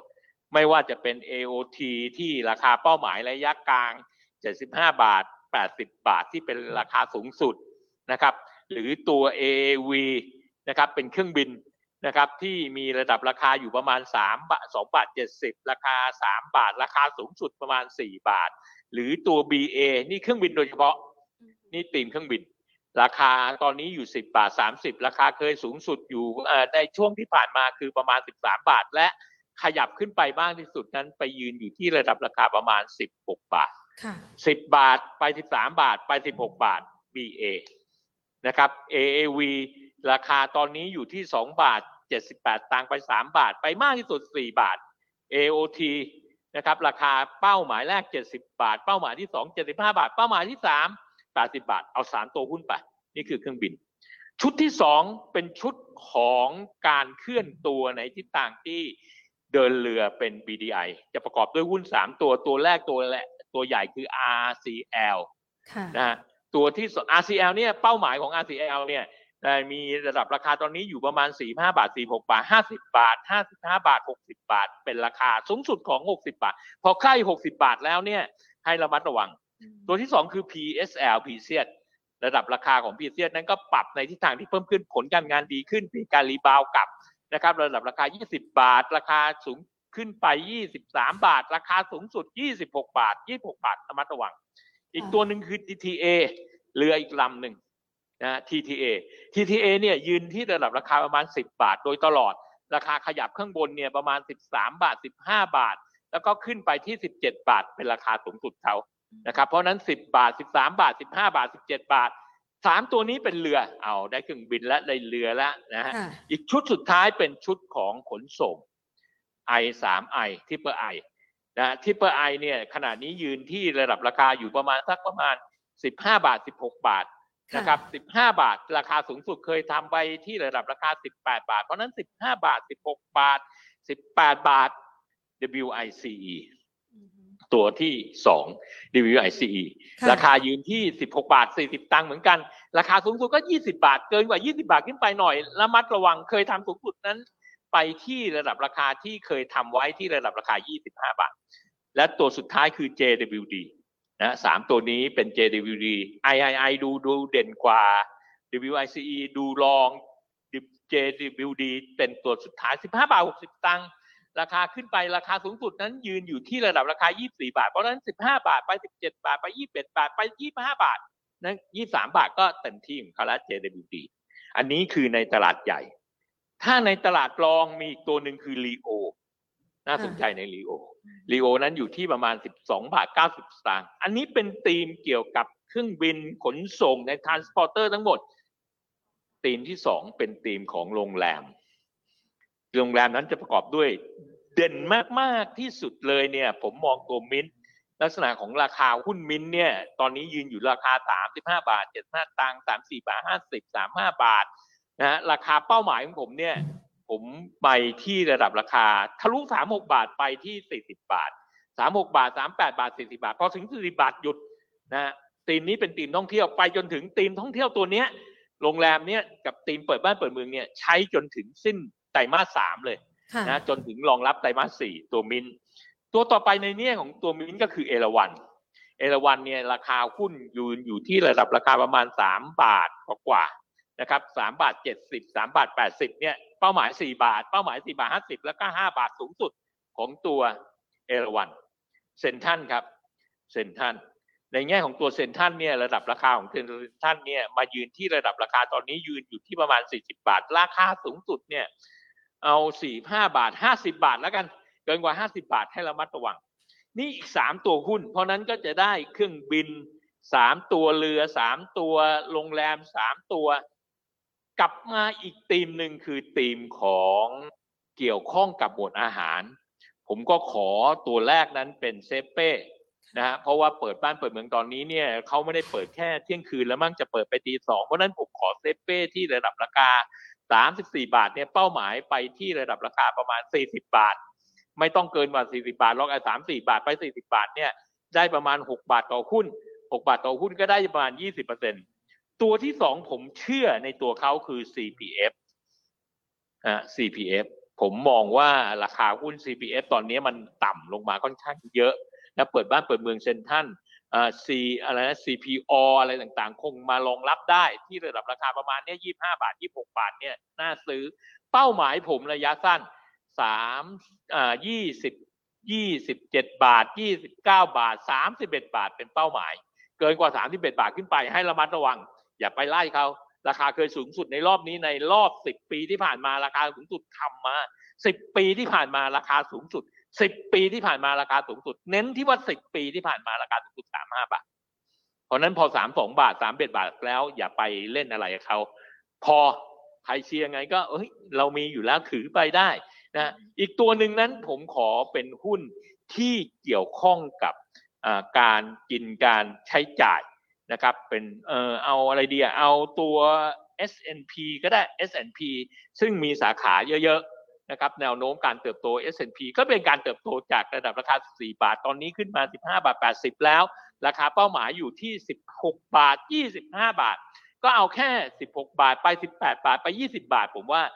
น่าเกิดขึ้นทำไมถึงเชียร์ตัวนี้เป็นเพราะว่าหุ้นตัวนี้ S&P มันเกลื่อนกาดไปหมดนะมันคล้ายๆกับตัวมิ้นท์นะฮะที่มีทั้งเอ่อเทคมีทั้งนู่นนี่นั่นมีทั้งอย่าง เพราะฉะนั้น S&P ก็สภาพคล่องล่ะ ก็พอใช้ได้ ผลการดำเนินงานน่ะก็ดูดีผู้ net profit margin น่ะก็ใช้ได้นี่คือธีมของหมวดอาหาร สุดท้ายนั้นหนีไม่พ้นที่เขาคุยกัน ชาวต่างประเทศบินเข้ามา เที่ยวแล้วทุกอย่างแล้วอาจจะมาตรวจรักษาร่างกาย ผมยังชอบตัวของบางกอกเชนอยู่นะอ่าระดับระดับราคาหุ้นบางกอกเชนที่ระดับราคา 19 บาท 19 บาท 30 ตังค์เนี่ยผมว่าเป็นจุดที่น่าสนใจ เพราะราคาเป้าหมายอยู่ประมาณ 25 บาท ส่วนตัวที่สองเนี่ยที่มองโอเค ผมให้เขาก็ได้บำรุงราชซึ่ง PE เนี่ยอยู่ประมาณร้อยเท่าแล้วนะฮะราคาเป้าหมายของผมเนี่ยทำได้แค่ร้อยแปดสิบาท แต่ราคาเขาเคยทำสูงสุดในรอบอ่าห้าปีที่ผ่านมาสองร้อยบาท และตัวสุดท้ายเลยสามตัว BDMs นะฮะ BDMs BDMs เนี่ยราคาของเขาเนี่ยยืนอยู่ที่ประมาณ 28 บาท หุ้นโรงพยาบาลนี้เป็นโรงพยาบาลใหญ่ที่รองรับ ส่วนถ้าเป็นโรงพยาบาลเล็กสามตัวหุ้นโรงพยาบาลใหญ่สามตัวหุ้นในโรงพยาบาลเล็กเนี่ยผมมีพระรามเก้าพระรามเก้านั้นมีแนวโน้มของการทำราคาไปยืนอยู่ที่ระดับราคาประมาณ 16 บาทณตอนนี้ 14 บาท ผมมีหุ้นในตัวของ CSG นะฮะที่มีลักษณะการเติบโตในทิศทางที่เพิ่มขึ้น นะครับแล้วก็มีแนวโน้มค่อนข้างดี CSG นะครับผมให้ระดับราคาเขาไปยืนอยู่ที่ระดับราคาประมาณ 4 บาท 50 สตางค์4บาทคือเป้าหมาย 4 บาท 50 คือเป้าหมายกลางนะครับและตัวหุ้นจุดสุดท้ายใน 3 ตัวนี้ผมเอาตัว RJS นะครับราชพฤกษ์นะครับเออราชธานีค่ะนะครับราชธานีฮอสพิทอลจากราคาเป้าหมายเนี่ยผมบางไว้ในตำแหน่งระดับราคาประมาณสูงสุด 40 บาท สามตัวหุ้นในโรงพยาบาลเล็กในโรงพยาบาลที่ขนาดล่างขึ้นมาสามตัวหุ้นโรงพยาบาลใหญ่ที่อ่าชาวต่างชาติมา หมดแล้วฮะธีมท่องเที่ยวธีมของการเปิดบ้านเปิดเมืองค่ะธีมของสงครามสองธีมเนี่ยผมว่าเล่นได้ ระยะกลางระยะยาว หุ้นเยอะไหมไม่เยอะเลือกเอาผมนี่ก็ให้มาหสาลามยตัชุวดสามตัวสามตัวนี้เลือกค่ะเอาแต่ละ แต่ละเซกเตอร์ที่อยากจะเลือกลงทุนเอาอ่หมดเวลาแล้วยังฮะยังหมดค่ะ ยัง ยังไม่ปล่อยพี่สุเชษฐ์ไปง่าย ๆ เพราะอ้าเราวโอ้โหสุดยอด โอเค แต่ค่ะอย่างไรก็ตามเอ่อผมฝากอย่างนี้ว่าไอ้ทั้งหมดเนี่ยไม่ได้พูดแบบเพ้อเจ้อค่ะข้อมูลมีส่งไปให้ละอ่าฮะนะครับ ส่งไปให้เรียบร้อยละ แล้วก็ค่ะไปดูอ้ามีอันหนึงก็เออพอเห็นตัวนี้พอเปิดงานมาเห็นตัวนี้เลย ค่ะ ตัวไหนคะเอ่อผมว่าต่อไปเนี่ย ผมต้องเลิกค้าตัวหวยตัวลอตเตอรี่แล้วล่ะ เพราะ KTB หัวเหรอออนไลน์เนี่ยมันจะยาว อ่าเพราะฉะนั้นในเป๋าตังค์เป๋าตังค์นี่ในแบงก์กรุงเทพมีไหมไม่มีมีในกรุงไทยที่เดียว นี่แพนคอร์สซื้อไปไม่รู้กี่คู่แล้วค่ะ ได้ใช่ไหมฮะได้ค่ะแต่อย่าลืมนะจะออกอีกเยอะมาก อ่าฮะแล้วพอออกเยอะมากเนี่ย ต่อไปเราอาจจะผมไปเอ่อก็ได้ได้มีโอกาสติดถอยห้อยตามไปถือกระเป๋าให้คนอื่นเขาไปค่ะเจอ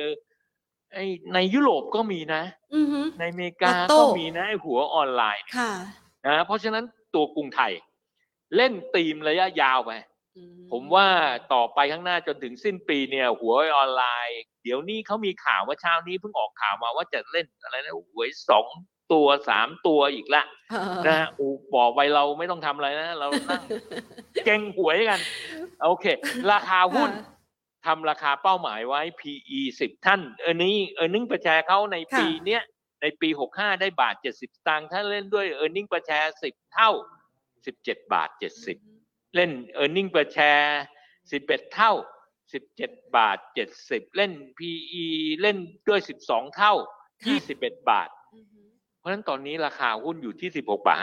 50 คุณจะขายที่ระดับราคาไหนอะ รับตรงไหน21บาทก่อนรับตรงไหนก่อน ซื้อเลย ซื้อเลยพราะราไม่ต้องล่นเกี่ยงติดนี่หุ้นทุกชุดเลยเนี่ยค่ะที่คุยมาทั้งหมดเนี่ยค่ะประมาณ20ตัวหุ้นเนี่ยอ่าฮะไม่ต้องต่อรองแล้วเหรอคะเพราะมันติดโอ้โหท่านมันมีอย่างหนึ่งต่อรองค่ะเนี่ย ผมกลัวว่าพอต่อเสร็จแล้วมันไปก็ต้องไปต่อยอดดอยอ๋อผมพยายามพูดเมื่อกี้เนี่ยพยายามพูดอยู่สามจุดนะค่ะ จุดซื้อจุดกลางจุดบนอือฮึอย่าไปซื้อจุดบนนะ จุดบนแต่ละจุดเนี่ย เราเล่นตีมจนถึงสิ้นปีนี้ แต่วันที่หกสิงหาที่โคราชเนี่ยไลฟ์สดผ่าน เขาก็จะได้เห็นว่าราคาตรงเนี้ยมันเป็นราคาเป้าหมายระดับกลางเราหรือยังเดี๋ยวพี่สุเชษฐ์จะไปสัมมนากับเราอ่าค่ะ แล้วถึงวันที่นู้นเนี่ยวันที่ตรงนั้นเนี่ยผลการเงินไตรมาสสองออกแล้วค่ะกลุ่มหนึ่งออกแล้ว กลุ่มสถาบันการเงินใหญ่ ๆ ออกแล้วเราจะไปคัดกันมาอีกว่าณขณะเนี้ยที่เราทำ net profit margin ที่เติบโต earning per share ที่ปีนี้เป็นอย่างเงี้ยค่ะแนวโน้มครึ่งปีแล้วได้อย่างเงี้ย แล้วมันอืมจะไปต่อไหมจะเอาใครเข้าตีมที่ใครเราออกต่อนะคะ เออธีมที่เราบอกว่า เอ๊ะไอ้สงครามจะจะยุติเนี่ยยังอือฮึคงไปต่อได้ไหมลงกลับยังดีไหมไฟฟ้า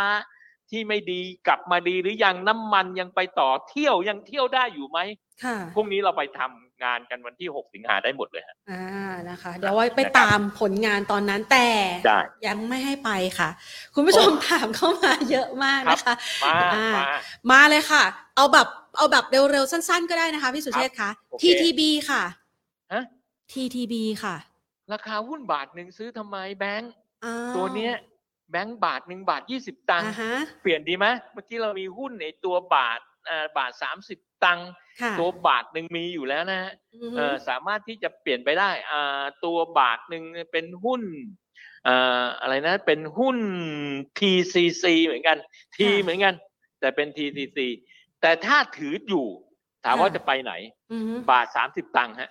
มากที่สุดขนาดนี้บาทสามสิบตังค์แล้วในห้าปีที่ผ่านมา ในสามปีที่ผ่านมา บาทสามสิบตังค์เป็นจุดสูงสุดครับ ค่ะ อ่า นะคะ ขยับต่อไปที่คอมเซเว่นค่ะโอ้หุ้นตัวนี้เนี่ยอ่าที่เขาพูดกันแล้วก็พูดผิด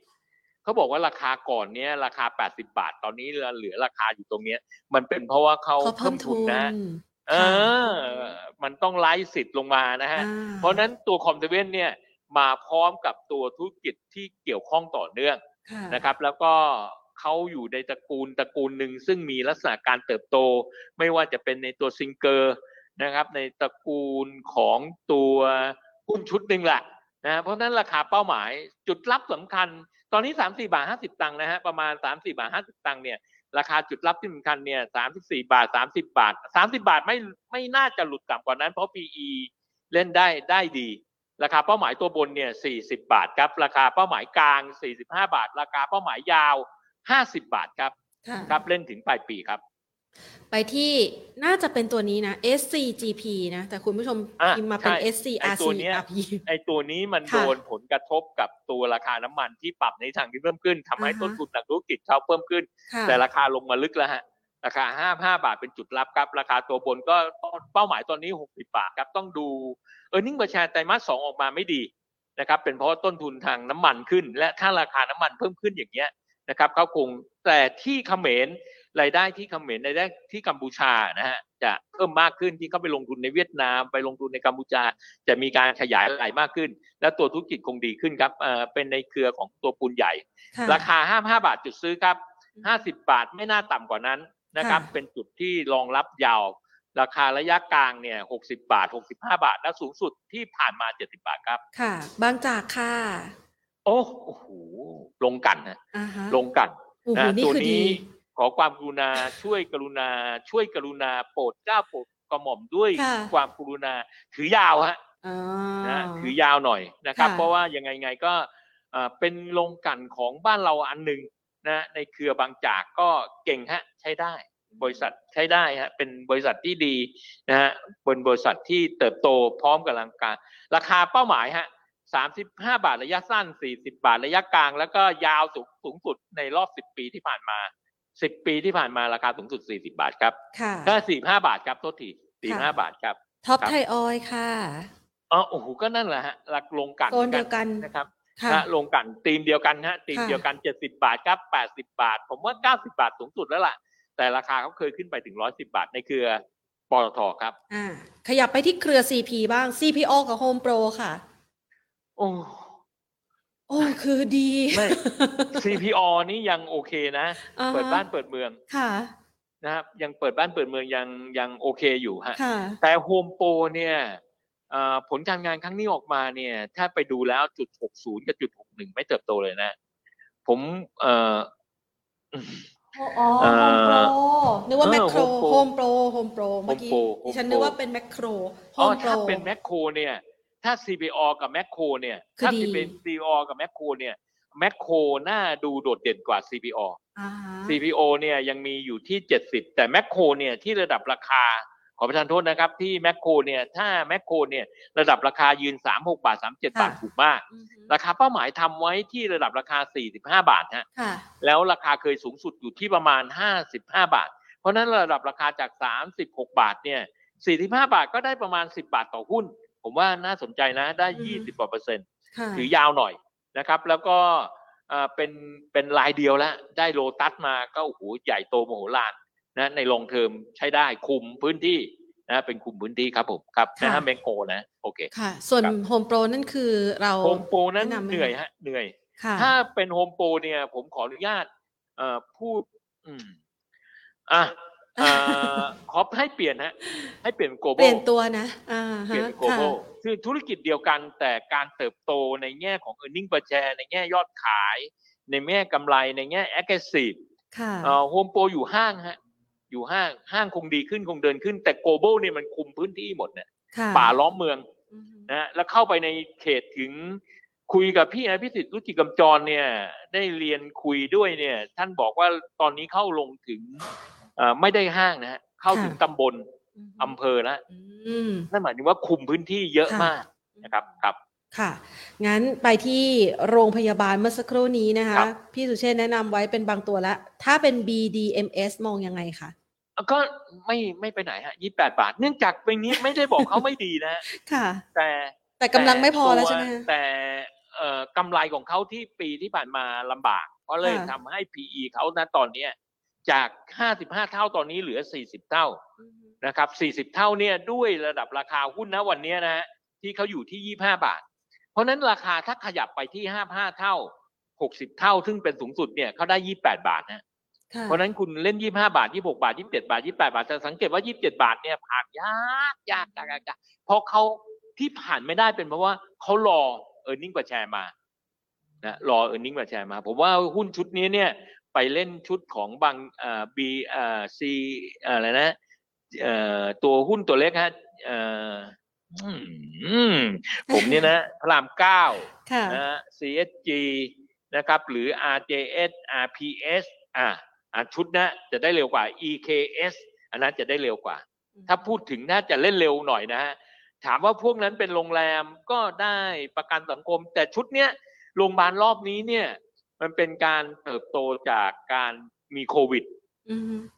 ไตรมาสสองแล้วเนี่ยไตรมาสสองแล้วเนี่ยจะเห็นชัดเจนว่าไอ้ที่เขาบอกว่าเป็นโควิด แล้วเอาโควิด เปลี่ยนมาเป็นอ่าชุมชนเอ่อเป็นอะไรโรคประจำถิ่นเนี่ยค่มันจะดีขึ้นไหมลองดูฮะในไตรมาสสองแล้วการปรับเปลี่ยนในกลุ่มโรงพยาบาลจะดีขึ้น แต่ยังไง BDMs ก็คนต้องมาฮะฝรั่งต้องมายังไง แต่ตอนนี้เล่น 28 บาทเป็นเป้าหมายเขาครับครับค่ะ ขยับไปที่ MTC ค่ะ MTC กับเอ่อมีหุ้นสองตัวใน MTC เนี่ยจะเป็นสวัสด์ด้วยค่ะ Leasing เนี่ยไม่เด่นนะอืมไม่เด่นทั้งตัว MTC เป้าหมาย MTC ห้าเบ็ดบาทครับ แต่เหนื่อยหน่อย อยากจะทำยากหน่อยต้องเป็นการสะสมครับ เหมือนจากตัวสวัสด์นะสองตัวนี้ห่างกันประมาณ10บาทค่ะถ้า MTC ห้าสิบบาทอ่าสวัสด์ก็จะเป็นหกสิบาทอ่าผลการงานมีลักษณะอ่อนตัวเหมือนกันทั้งคู่ แต่ในชุดเนี้ยมันมีหุ้นเด่น หุ้นเด่นคือตัวสักค่ะหุ้นเด่นเป็นตัวสักอืมหุ้นเด่นเป็นตัว ASK นะฮะแล้วหุ้นเด่นเป็นตัว JMT สามตัวนี้นะฮะเป็นสามตัวนี้นะฮะเอ่อพูดถึงสามตัวนี้เนี่ยมันมีแนวโน้มของมันในแต่ละเซกชันในตัวของตัว ASK เนี่ยปล่อยรถเนี่ยมอไซค์โดยส่วนใหญ่ยังยังโอเคอยู่ฮะนะในตัวสักเนี่ยมีการขยายตัวธุรกิจ ในมีการเติบโตอย่างต่อเนื่องในภาคเอ่อเอ่อ ผมเข้าใจว่าจะเป็นทางภาคอีสานค่ะนะครับ แล้วก็เขาไปเล่นหลายเรื่องที่เขาพยายามเล่นอยู่นะครับ ไปเล่นเกษตรเกษตรกรไปเล่นเกี่ยวกับรถเอ่ออะไรฮะรถไฟฟ้าอะไรพวกเนี้ยนะครับเพราะฉะนั้นแนวโน้มการเติบโตเขามีในตัวสักนะส่วนอีกตัวหนึ่งเอ่อที่พูดถึงเนี่ย JMT เขาไปเล่นไอ้ตัวนี้ฮะ JMT นี่อยากพูดถึงมาก เพราะว่าตัว JMT เนี่ยดันไปเล่นในแง่ของเอ่อ หนี้ของกสิกรเอามาบริหารหนี้เพราะฉะนั้นแนวโน้มการเติบโตที่ระดับราคา 85 บาท 90 บาทเป็นราคาเป้าหมายครับใจเย็นครับอ่าเมื่อกี้ AGE คุยไปแล้วนะคะ กันกุลล่ะคะ กันกุล อืมจริง ๆ แล้วเนี่ย มีธุรกิจไฟฟ้าก็ดีนะค่ะ แต่ก็อยากจะไปเล่นกัญชากัญชงกัญชาข้ามไปอีกธุรกิจหนึ่งคือตัวทุกคือค่ะคือผมว่า ผมเชียร์บีกิมดีกว่ามั้ยอ่าฮะจริงเลย คือบีกิมเนี่ยเขาทำเอ้ยบีกิมจะปลูกกัญชาไหมเนี่ย คือถ้าทำอะไรแล้วมันทำมั่นคงลุยลุยลุยลุย เออนะค่ะเนี่ยทำเสร็จเอ้ยไอ้ตรงนี้ก็อยากทำไอ้ตรงนี้ก็อยากทำไอ้ตรงนี้ก็อยากทำก็เหนื่อยหน่อยฮะแต่ก็โอเค ราคาเป้าหมายเขาที่เขาเคยขยับขึ้นไปที่ระดับราคา6บาท50ราคา7บาทราคานั้นสูงสุดแล้วล่ะนะฮะก็เขาใช้ธีมข่าวของเขาเป็นตัวเล่น นะครับเอ่อในแง่ของไฟฟ้าก็อย่างที่บอกว่าช่วงนี้ไฟฟ้าจะเหนื่อยหน่อยนะครับ แต่เขาคงไปเล่นธีมของ แต่เนื่องจากเขาแม้ว่าเขาจะผลิตแล้วเนี่ยแล้วจะต้องแปลงแปลงสารตัวนี้ออกมาเพื่อจะไปทำนู่นทำนี่เนี่ยเขาคงทำได้มีเงินละค่ะนะแต่ความยั่งยืนล่ะ เดี๋ยวจะไปทำอย่างอื่นอีกหรือเปล่าอือฮึอันเนี้ยอืมไม่ไม่แน่ใจนะผมว่าสู้ถ้าจะเล่นตัวเนี้ย มันมีหุ้นชุดเนี้ยที่เล่นได้ RBF อันนี้อาหารโดยตรงเลยนะฮะ RBF เนี่ยอาหารโดยตรงเลย หรืออะไร NRS อ่าอ่าอันเนี้ยอาหารโดยตรงนี่กัญชาเหมือนกันค่ะทำกับเอ่อตัวอะไรนะตัวตัวผงกันเอ่ออะไรพวกเนี้ยนะครับ ที่เกี่ยวกับกัญชงกัญชา โดยเฉพาะเข้ากับปอทหรือเอ่อหุ้นอะไรอีกตัวผมจำไม่ได้ละนะอยู่ในหมวดอาหารที่เป็นผงเนี่ยค่ะ ผมว่าชุดเนี้ยน่าสนใจกว่าอืมนะครับอ่านี้เป็นคือผมกลัวความไม่ยั่งยืนอะค่ะ พอต่อไปข้างหน้าอีกห้าปีเปลี่ยนอีกแล้วเนี่ยเราต้องไปนั่งเฮ้ยตกลงธุรกิจคุณมันอีหยังวะอือฮึอ่าฮะนะฮะนะคะอะครับงั้นขยับไปพี่สุเชษฐ์คะมีอีกสักประมาณสิบกว่าตัวนะคะเอาสั้นๆโอเคก็ได้ว่ามาไหวอยู่ใช่ไหมคะ ว่างใช่ไหมคะ โอ้โหเอาเลยฮะให้อีกชั่วโมงหนึ่งขอทดเวลาบาดเจ็บ AOT ค่ะ อะอย่างที่กลับเรียนครับค่ะ สนามบินมานะครับ ท่องเที่ยวเยอะฮะท่องค่ะเที่ยวเยอะนะครับ เพราะฉะนั้นเป้าหมายระยะกลางยาวเนี่ยแปดสิบบาท ถ้าซื้อรีบซื้อซะหกสิบแปดบาทหกสิบเจ็ดบาทหกสิบห้าบาท รีบซื้อซะตรงเนี้ยค่ะ เป้าหมายแรก 70 บาท 70 บาทไม่ต้องขายหรอกไปขาย7อยากขาย 75 บาท 80 บาทนะ AOT ครับค่ะ ไปที่ DCC บ้างค่ะ DCC เปลี่ยนการลงทุนนะเปลี่ยนการลงทุนอ่าเปลี่ยนการลงทุนผมไปตัวฟันอื่นธงเลย ใครว่าเป็นฟันเนทัลยอมรับฮะฟันเนทัลฟันเนทัลจ๋ามากเขาไม่ปูกระเบื้องกันแล้วเหรอ Royal Ceramic คะเป็นเซรามิกครับเป็นเซรามิกอ่าฮะรอยัลเซรามิกเป็นไดค่ะนาสตี้เซรามิกแต่ผมถามกลับเรียนถามท่านนิดนึงครับ ตอนเนี้ยท่านคิดถึงตัวเองหางานที่ทำได้หรือว่าจะไปสร้างบ้านนะอือฮึหรือตกแต่งบ้านนะค่ะโอ้ผมว่ายังให้มีงานล็อกเยอะๆ ผมว่าเซรามิกตอนนี้นะฮะขอประทานโทษ จีนเนี่ย คุณจะเอาอะไรอะฮะ ถูกกว่ากันเยอะเลย สั่งนำเข้ามาสวยเพีบกว่าด้วย แต่เมื่อก่อนเขาเป็นดีหุ้นปันผลดีใช่ไหมคะตัวนี้เขาอื้อหือเมื่อท่าก่นอนไม่แน่ใจอ่าอ่าอย่างนั้นใช่ใช่ใช่อ่าท่านอ่าพูดถูกค่ะแล้วราคาเมื่อก่อนเนี่ยนะฮะอ่าฮะราคาเมื่อก่อนเหมือนกันสี่บาทห้าสิบครับค่ะสี่บาทห้าสิบนะฮะอ่าฮะราคาโดยเอเวอเรสแล้วสี่บาทนะฮะอืมแล้ววันนี้นะฮะสองบาทห้าสิบสองบาทเจ็ดสิบนะฮะค่ะ ดีมาก ๆ เลย ถือมาเป็นสิบปีจากสี่บาทเหลือสองบาท โดนดิสดีลอฟจังเนาะฮะ dividend ดีมาก ค่ะ ผิดฮะอ่าฮะ ผิดเพราะว่าเมื่อก่อนนี้กับตัวอุตสาหกรรม อันเนี้ยฮะที่เป็นนักลงทุนพลาดไปอย่างหนึ่งค่ะเวลาดูบริษัทสิ่งที่ต้องดูคืออุตสาหกรรม ดูผลการดำเนินงาน ดูธุรกิจค่ะดูการเติบโต life cycle product ของเขาอยู่ใน stage ไหน วันนี้ถามว่าเอาอดีตที่บอกว่าจ่ายเงินปันผลดีมาใช้กับวันนี้ไม่ได้ค่ะเพราะตัวธุรกิจมันเปลี่ยนแปลงไป ตัวธุรกิจในตัวนี้สามารถที่จะโอ้โหถูกเทคโอเวอร์ได้ง่าย จีนเอาของเข้ามาตูม คู่แข่งเยอะฮะอืมฮึเพราะฉะนั้นตัวเซรามิก RCI ยังต้องขอออกจากจะขอออกหรือขอออกแล้วไม่รู้อะจะออกจากตลาดออกหุ้นจากใช่ไหนมอกตลาดไปแล้วอะอ่าฮะนะค่ะเพราะมันเป็นมันเป็นเซรามิกฮะอือฮึมันมีการทดแทนได้เยอะมากค่ะฮะ อ่า ขยับไป AS ค่ะ AS อะไอหุ้นตัวนี้เป็นหุ้นเกม ค่ะนะฮะอ่าหุ้นเกมเนี่ย ตอนนี้ลงมา15บาท20สตางค์จริง ๆ แล้วเนี่ย หุ้นเกมเนี่ยมันเป็นเกมแข่งขันทั่วโลกเลยนะ แล้วราคานี่มันยิงขึ้นไป25บาท ตอนนี้มาเหลือ15บาท20อือฮึเอ่อถ้าติดสูง ถ้าติดสูงอ่าถือไปค่ะถ้าไม่งั้นเปลี่ยนอือฮึจาก15บาทเนี่ยอ่ามีหุ้นแนะนำ หุ้นแนะนำนั้นอ่าเมื่อกี้เราพูดถึงหุ้น 13 บาทค่ะหุ้นในกลุ่มโลจิสติกมี 13 บาท 14 บาท 15 บาทเยอะ หุ้นในกลุ่มของโรงกลั่นมี SPRC กับมี ESSO ค่ะระดับ 10 กว่าบาทนะฮะ หุ้นในกลุ่มของ AGE ในถ่านหินนะครับ หรือในหุ้นของกลุ่มอ่าบ้านปูนะที่ระดับราคา 10 กว่าบาท เปลี่ยนฮะ เปลี่ยนการลงทุนเพราะตัวนี้เนี่ยอ่าเนื่องจากโควิดมันเปิดบ้านเปิดเมืองแล้วล่ะ มันคงมีการ เล่นเกมกันต่อเนื่องเกมยังคงต่อเนื่องแต่การทำกำไรที่เพิ่มมากขึ้น increasing return มันอาจจะหดหายไปครับผมครับค่ะไปที่บาบาค่ะบาบาแปดศูนย์มันเป็นตัว DR ค่ะ ที่อ้างอิงหุ้นอาลีบาบาเอ่อเขาเข้ามาอ่าขห้าณะบาทนี้แล้ราวเนาะคาอันนี้เขาผ่านนี้เนี่ยฮะอ่าผ่านกรุงไทย ค่ะนะผ่านกรุงไทย เอ่อกราบเรียนอือฮึกราบเรียน ว่าหุ้นบ้านเราเนี่ยค่ะ มีเป็นสี่ร้อยตัวอ่าอ่าฮะอันแล้วนี้อยากลเรางทุนต่างประเทศบ้างอ่าใช่เอ่อผมว่ามันมีหลายโปรเจกต์นะที่ว่าให้เราไปลงทุนในต่างประเทศอือฮึแต่เนื่องจากเราขนาดนี้เรานั่งอยู่ตรงเนี้ยเราค่ะทราบไหมครับว่าที่อังกฤษเนี่ยมันมีเรื่องอะไรเกิดขึ้นอืมช่วยกรุณาบอกหุ้นที่ซื้อในอังกฤษทีนี่ขนาดเรื่องในอังกฤษเนี่ยเรายังไม่รู้เลยนะค่ะและไอ้ที่มันจะเกิดขึ้นในอังกฤษอือฮึ เกิดขึ้นในจีนค่ะเกิดขึ้นในอเมริกาไม่ได้บอกว่าไม่ดีนะอือฮึแต่แต่เวมัลานต้องเหมืนศึกษาเพิ่มเติมอะเนาะโอ้โหไม่ใช่ ถึงศึกษาเพิ่มเติมยังไงอ๋อมันอยู่ไม่ไกไวลกว่าเท่าเราคันไม่ไม่ไวเท่ากับที่เรารู้ใช่ข่าวในบ้านเรา ผมมีผมเล่าเล่าให้ค่ะคุณแฟนฟังค่ะผมมีเนี่ยท่านฟังอยู่ว่าไม่รู้อือฮึท่านเป็นเจ้าของบริษัทใหญ่ แล้วก็ค่ะคุยกับผมค่ะเอาเงินไปลงทุนฝากซิตี้แบงก์อุ้ยเป็นพันล้านไปลงทุนค่ะในอเมริกาค่ะ ถามว่าเฮ้ยท่านเอ่อแล้วนี่มีตัวบุคคลจริง ๆ เลยนะค่ะผมถามว่าเอ๊ะแล้วไปลงทุนเป็นไงบ้างขาดทุนเยอะยับเยิน กลับมาพี่ว่าครอบครัวว่า จนท่านต้องถอยจากตัวธุรกิจท่านที่ เออแม่คือไปขาดทุนเยอะ ถามว่าทำไมอะเพราะเชื่อซิตี้แบงก์อุ้ยแฟกเลยเชื่อเลยเอาถามว่าแล้วเป็นไงก็ที่นู่นมันกลางคืน ไอ้บ้านอ๋อเราเช้า คือเราไม่ทันโทรปข่าวไอ้คนสารที่นู่นเขาไม่ได้ดูแลอ่าฮะแล้วเงินเราไปเนี่ยเป็นพันล้านไปที่นู่นค่ะเนี่ย หมดค่าอ่าฮะเพราะฉะนั้นถ้าอยากลงทุนต้องศึกษาเยอะค่ะอืมๆแต่ถามว่าจำเป็นไหมโอ้โหบ้านเราสี่สี่ร้อยกว่าตัวหุ้นค่ะบ้านเราถึงยังไงยังไง มันก็ยังมีหุ้นในเซ็ตห้าสิบ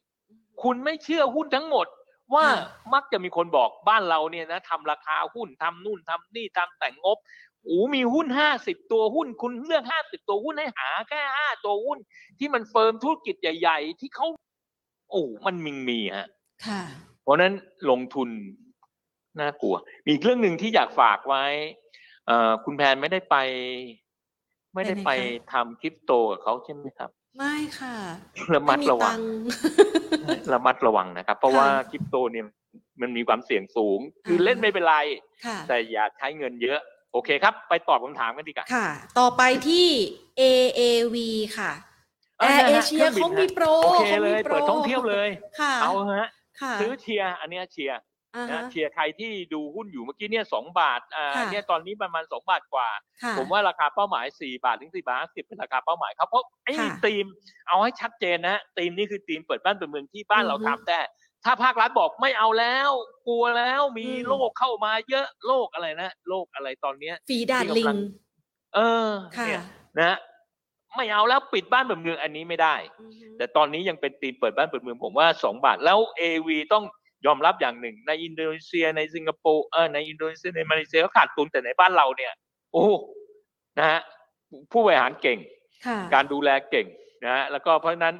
มันเหมือน BA ฮะค่ะ นะสองตัวนี้คล้ายกัน เพราะฉะนั้นการเติบโตเข้าที่สามบาทนะเป้าหมายสี่บาท โอเคสี่บาทสิบระมัดระวังค่ะครับ ในกลุ่มแวดวงสื่อสารบ้างล่ะคะ d t a c True Advance มองยังไงคะ มีหุ้นสามตัวนี้ในบริษัทเราอะในประเทศไทยอะคะตกลงมันจะรวมตัวกันไหม สสองค่ายเนี่ยเขาน่าจะรวมอยู่ เขาพยายามกำลังจะรวมอยู่ นั่นล่ะ นั่นคือตีมค่ะ คือเล่นแล้วในบ้านเราเนี่ยมันอ่าฮะใช่ไหมค่ะถ้าเขารวมกัน แล้วรวมจริงไหม แล้วรวมได้ไหม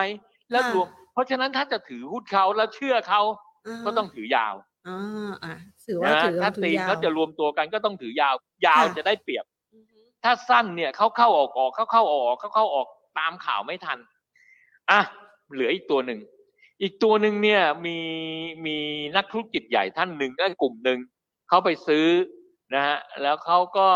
ไปซื้ออินทัศค่ะซึ่งอินทัศนั้นลงทุนอยู่ในแอดวานอือฮึซึ่งมีไปลงทุนในอินทัศแล้วก็ไปได้โทรคมนาคมในตัวดาวเทียมด้วย ค่ะโอ้แสดงว่ากลุ่มเนี้ยถ้าเข้ามาแล้วเนี่ยคงจะทำธุรกิจ เกี่ยวกับสื่อสารเยอะเพราะฉะนั้นแอดวานได้เปรียบหมดแอดวานสิ่งที่สองแอดวานเนี่ยตอนนี้แอดวานลุกมากนะโทรหาประจำเลยเนี่ย อยากจะมาติดตั้งอินเทอร์เน็ตนะ Wi-Fi ให้โอ้มีดูโปรนู่นดูนี่เข้าค่ะบอลดูนี่นั่นเยอะอือฮึตรงขณะนี้ไม่รู้ว่าผมจะ เอ่อไอไอดาว ไอจานสีแดงเนี่ยจะเอาออกบ้างหรือเปล่าค่ะผมไปอยู่คอนโดต่างจังหวัดนะ โทรไปกิ้งเดียวมาเลยสิบห้านาทีอือฮึ แล้วติดตั้งเนี่ยสามนาทีห้านาทีเสร็จเรียบร้อยใช้ได้เลยอะ่ะค่ะเหมือนกับเมื่อก่อนเนี้ยของแดงอะ่ะแดงก็เมื่อก่อนนี้ก็อย่างเงี้ยค่ะแต่พอแดงติดตั้งเยอะๆก็เอ่ออื้อหือไม่จะหนึ่งหนึ่งเอ้ยไม่รู้ว่าเออนั่นแหละอ่าฮะเหนื่อยเหนื่อยเดี๋ยวเนี้ยอ่าส่วน d t แทใครค่ะใช้สัญญาณ d t แทอยู่โอ้โหดีมากเลยนะ บางที่นี่สดใสซาบซ่าไม่ อืม หาไม่ค่อยเจอฮะโอเค โอเคครับสามตัวอ่าฮะขยับไปที่ตัวเด่น CMO ดีกว่าตัวเด่นตัว A ตัวเด่นคือ Advance ใช่ไหมคะอ่า ตัวเด่นตัวอ่าเด่นนะคะ อะไปที่ CMO บ้างค่ะ CMO คุณผู้ชมบอกว่าเป็นมีหุ้น bullish เป็น divergence หุ้นที่มีลักษณะของอืมเอ่อเชื่อสัญญาณขอประทานโทษนะครับเทคนิคได้ไหมคะเอ่อค่ะที่ถอนหายใจลึกๆ เนี่ย เพราะว่าค่ะพอเห็นราคาหุ้นแล้วเนี่ย ไม่ได้นะดัครังใจก็อะค่ะยืนยืนทรงตัวแล้วฮะ ที่เจ็ดบาทอืมกว่าเนี่ยในห้าหกเดือนผมว่าเป็นพื้นฐานอือฮึนะฮะก็เป็น long term investment แล้วกันนะครับ แต่ถ้าถามว่าเจ็ดบาทลงทุนตัวอื่นดีไหมผมว่าดีกว่าค่ะแต่ก็โอเคนะฮะในของเขาก็ยืนแล้วฮะอ่าฮะฮะ Land and House เอ่อผลการงานครั้งนี้ปันผลที่ออกมาในกลุ่มที่ดินนะครับ ค่ะ เพื่อนนักทุนครับ ท่านดูจริง ๆ ในกลุ่มที่ดินนะครับอ่าฮะหุ้น Land and House LPN ค่ะหุ้นลิอ่าหุ้นละลินค่ะหุ้นซิลิหุ้น MK หุ้นเอ่อ SC Property หุ้น AP หุ้นอนันดา หุ้นที่จำได้ทั้งหมดเนี่ย ผลการงาน มีหุ้นตัวเดียวที่ผลการงาน พอใช้ได้เลยในสายตาผมคือค่ะสุภาลัยอื มมีแค่ตัวเดียวอืมอ่าแล้วเราย้ายไปกลุ่มอื่นกันเนี่ยเศร้าเลยนะเพราะฉะนั้นระดับค่ะราคาหุ้นแรงเนี่ยนะคือก็อย่างที่บอกฮะพวกเราอ่าฮะติดโควิดกันมาสองปีค่ะเราคงคิดถึง ตอนนี้เริ่มมีข่าวนะฮะอือฮึโอ้โหเปิดบ้านเปิดเมืองนะ ทุกอย่างเปิดท่องเที่ยวได้หมด เริ่มเปิดโครงการใหม่ ใช่ใช่กินงานยังไม่มีทำเลยเออยังตกงานกันอยู่เลย มันยังอาจจะมีเศรษฐีเงินสดอยู่บ้างเอาใช่ใช่แต่เขา เขาไปคือมีอยู่บ้างค่ะ คุณแผนใช้คำว่ามีอยู่บ้าง แต่ไอ้ไอ้คำว่ามีอยู่บ้างเนี่ยมันจะอือฮึซื้อโครงการได้ทั้งหมดได้อย่างไรอืมนะฮะก็ค่ะยังเหนื่อยอยู่ฮะยังเหนื่อยอยู่ก็ราคาเอางี้ พอบอกค่ะเขาแล้วก็ราคาจุดรับที่สำคัญประมาณแปดบาทอ่าห้าสิบลงมา พอราคาขึ้นไปประมาณเก้าบาทถึงเก้าบาทห้าสิบนั่นคือราคาในหกเดือนที่ผ่านมาค่ะโอเคอ่านะจะคะได้ตอบคำถามซะไปที่ซัสโกค่ะ ซัสโกนี่ก็ปั๊มเป็นน้ำมันหุ้นน้ำมันนะค่ะเป็นหุ้นน้ำมันนะค่ะหุ้นน้ำมันตัวเขาเนี่ย โอ้โหพี่ประมุกเอ้ยพี่พี่มุก พี่มุกไปอยู่กับคุณชัดชาติซะละราคาหุ้นขึ้นเลย ค่ะเอ้ยใช่ไหมไม่ใช่เหรอนะราคาน้ำมันโลกมันขึ้นเนี่ยเอ่อจากสามบาทสี่สิบเนี่ยไปค่ะสามบาทแปดสิบแล้วฮะนะครับ ก็โอเคครับในอย่าระมัดระวังนิดนึงฮะถ้าในลองเทอมของราคาหุ้นเขาเนี่ย ในระดับเป็นเป็นระดับปีเนี่ย นะครับราคาสูงสุดอยู่ประมาณสี่บาทยี่สิบครับค่ะถ้าในระดับสิบปีนะครับในระดับสิบปีนะครับราคาสูงสุดที่เขาเคยมีอยู่เนี่ยจากราคาน้ำมันโลกที่มีลักษณะของการปรับในทิศทางที่เพิ่มขึ้นเนี่ยก็เป็นราคาที่ขยับเนี่ยนะฮะสี่บาท ประมาณสี่บาทเท่าไหร่นะสี่บาทสูงสุดในรอบนี้สี่บาทยี่สิบนะฮะถ้าค่ะเป็นระดับปีเนี่ยห้าบาทค่ะนะครับเป็นระดับสิบปีเนี่ย เคยทำไว้โอ้อันนั้นมันแพงเกินไป แต่เอาราคาเอเวอเรแล้วกันราคาประมาณห้าบาทนะนะในระดับเอ่อเดี๋ยวผมนับก่อนหนึ่งสองสามสี่ห้าหกเจ็ดแปดเก้าสิบพอดีสิบปีค่ะห้าบาทเนี่ยราคาอ่าสูงสุดห้าบาท ในระดับห้าปี ราคาสูงสุดอยู่สี่บาท ในระดับสิบปี ราคาสูงสุดห้าบาท ในระดับสิบห้าปี ราคาสูงสุดหกบาทค่ะอ่าฮะแนวโน้มยังไปอยู่ฮะ แต่ค่ะตอบคำถามไหมเนี่ยตอบคำถามนะ ราคาถ้าเกินกว่าสี่บาทขึ้นไปให้ระมัดระวังครับผม ค่ะ อ่า ไปดูต่อนะคะที่เอ่อเทสโก้ค่ะ ทัสโก้ยางมาตอยฮะค่ะ อาพอพูดถึงทัสโก้ยางมาตอยเนี่ย ต้นทุนของตัวทัสโก้คือน้ำมันนะฮะต้นทุนค่ะ เลยนะฮะเพราะฉะนั้นไอ้ตอนนี้เนี่ย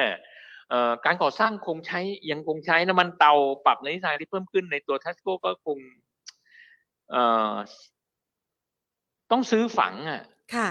ใช้คำว่าซื้อฝังเพราะมันอือฮึมีผลกระทบจากราคาน้ำมัน เออ พอพูดถึงราคาน้ำมันเนี่ยคิดถึงได้ตัวหนึ่งเพื่อนนักลงทุนครับ ตอนนี้เมื่อกี้เราบอกว่าเครื่องบินขึ้น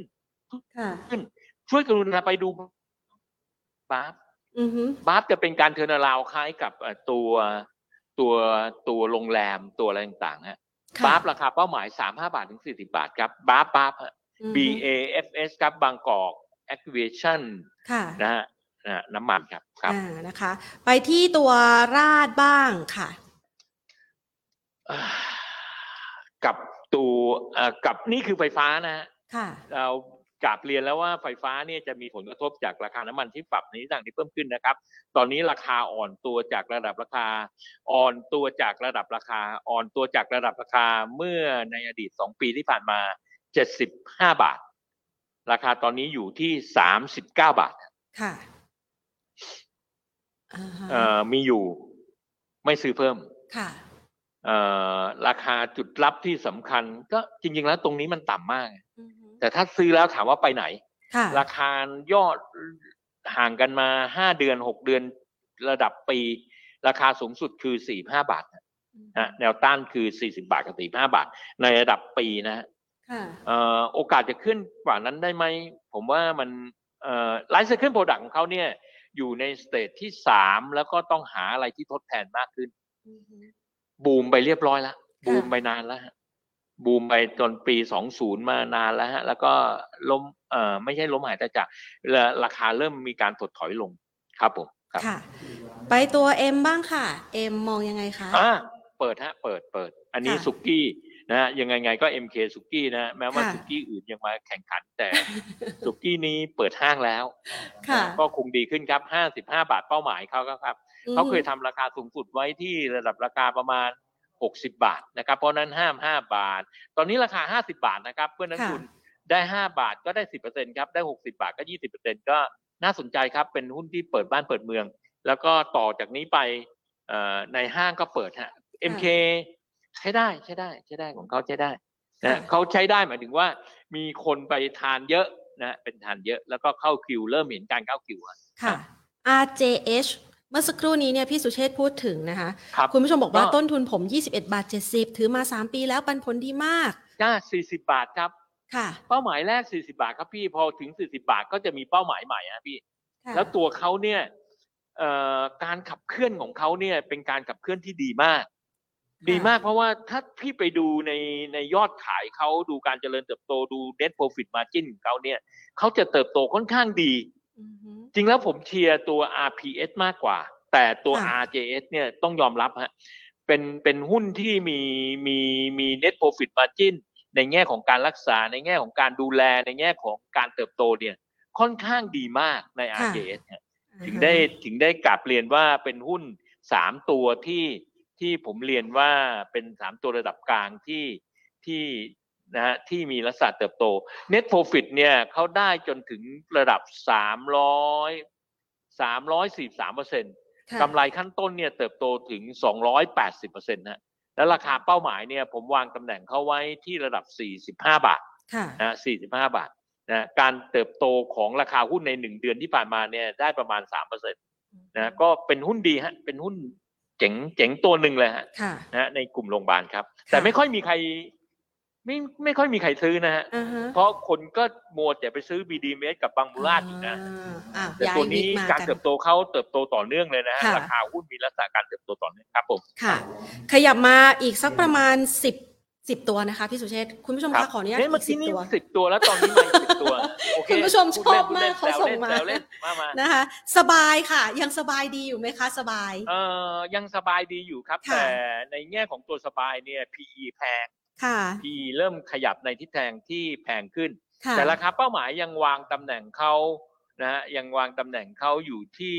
ระดับราคาประมาณเอ่อ ยี่สิบเก้าบาทสามสิบาท แต่เล่น PE ขนาดนี้ขอประทานโทษที่ไม่สบายเพราะ PE อยู่ประมาณร้อยี่สิบเท่า โอ้โห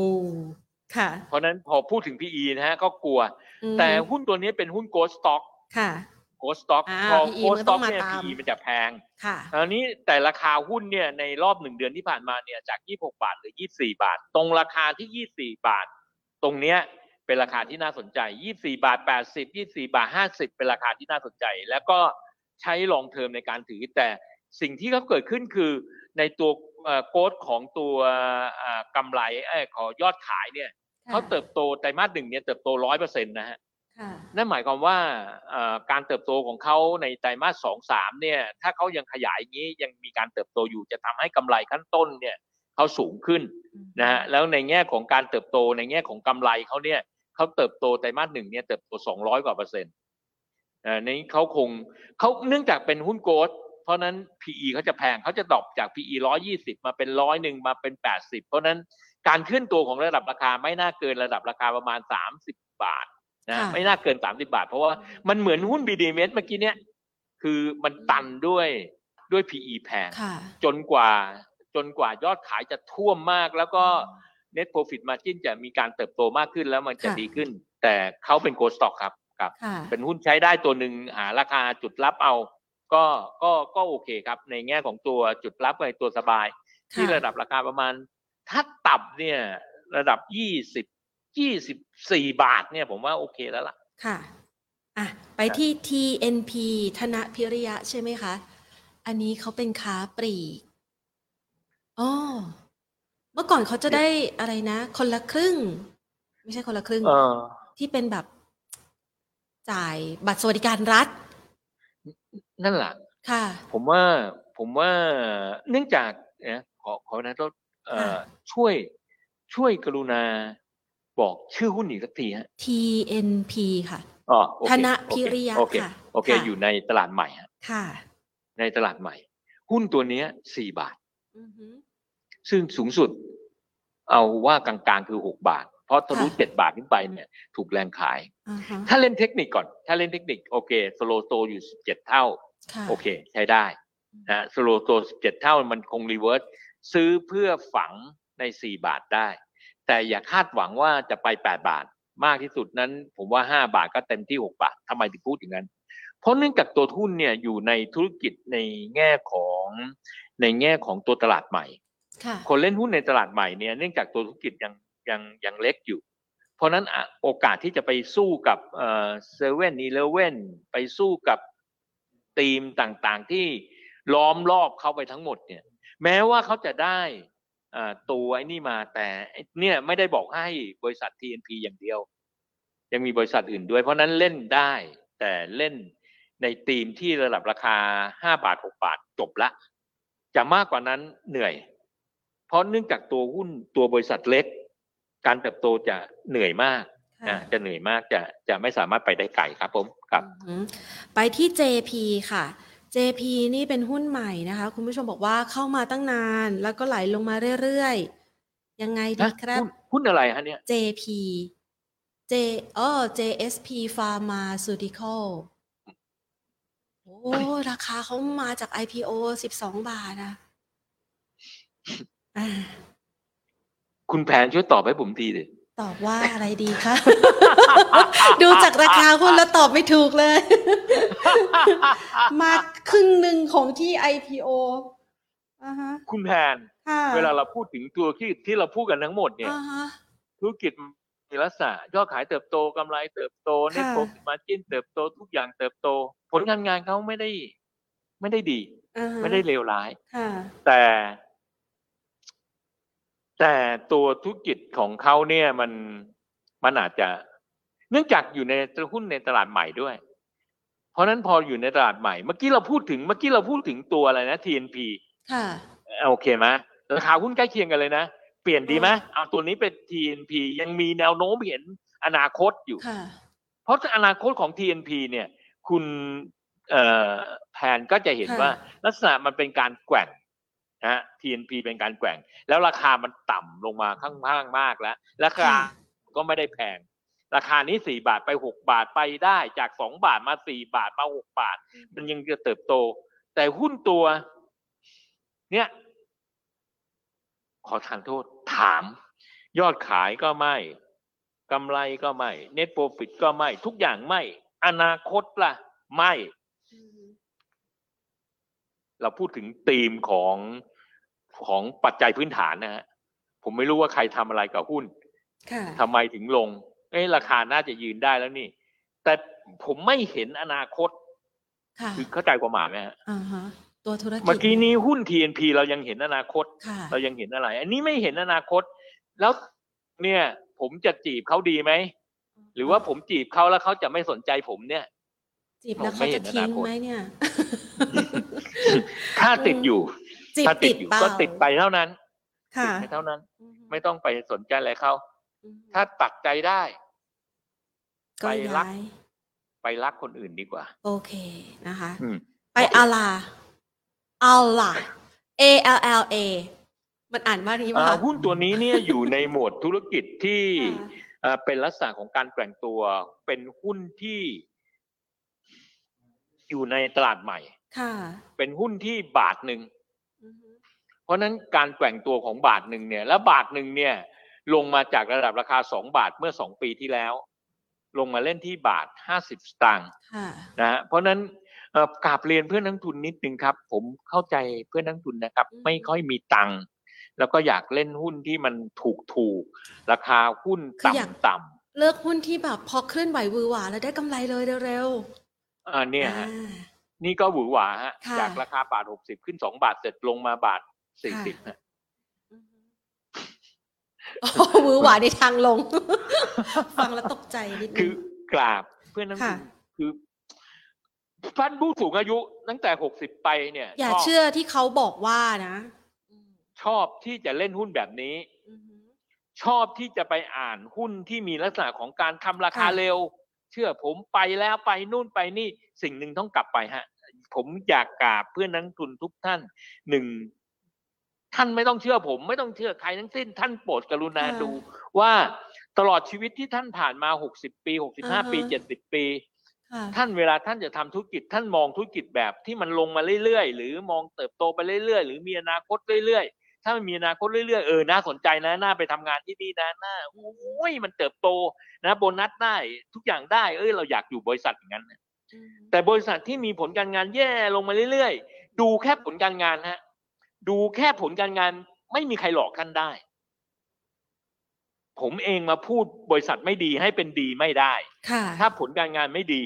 มันดูไม่ได้ มันมาพูดให้ ไม่ใช่บอกว่าเป็นนักวิเคราะห์แล้วพูดไม่ได้ แต่มันพูดไม่ได้ เป็นเพราะว่าพอพูดไปบอกว่าบริษัทมันไม่ดี เพราะผลการงานไม่ดีแล้ววันหน้าลงทุนอย่างนู้นอย่างนี้ ผมพูดไม่ได้ พูดไม่ได้เพราะตัวเลขของผลการงานมันฟ้อง ผมว่าอือฮึผมพูดผิด อืมคืออยากจะเพราะฉะนั้หานปัจจัยเหมือนกันดีเวๆลามาเล่สนนับหุ้สนนุนนะเนาะ ท่านอยากจะเล่นค่ะหุ้นบาทหนึ่งสองบาท ผมไม่มายท่านนะ แต่ท่านกรุณากลับไปดูนิดนึงว่าไอ้บาทสองบาทบริษัทเหล่าเนี้ยค่ะมันมีการเติบโตของ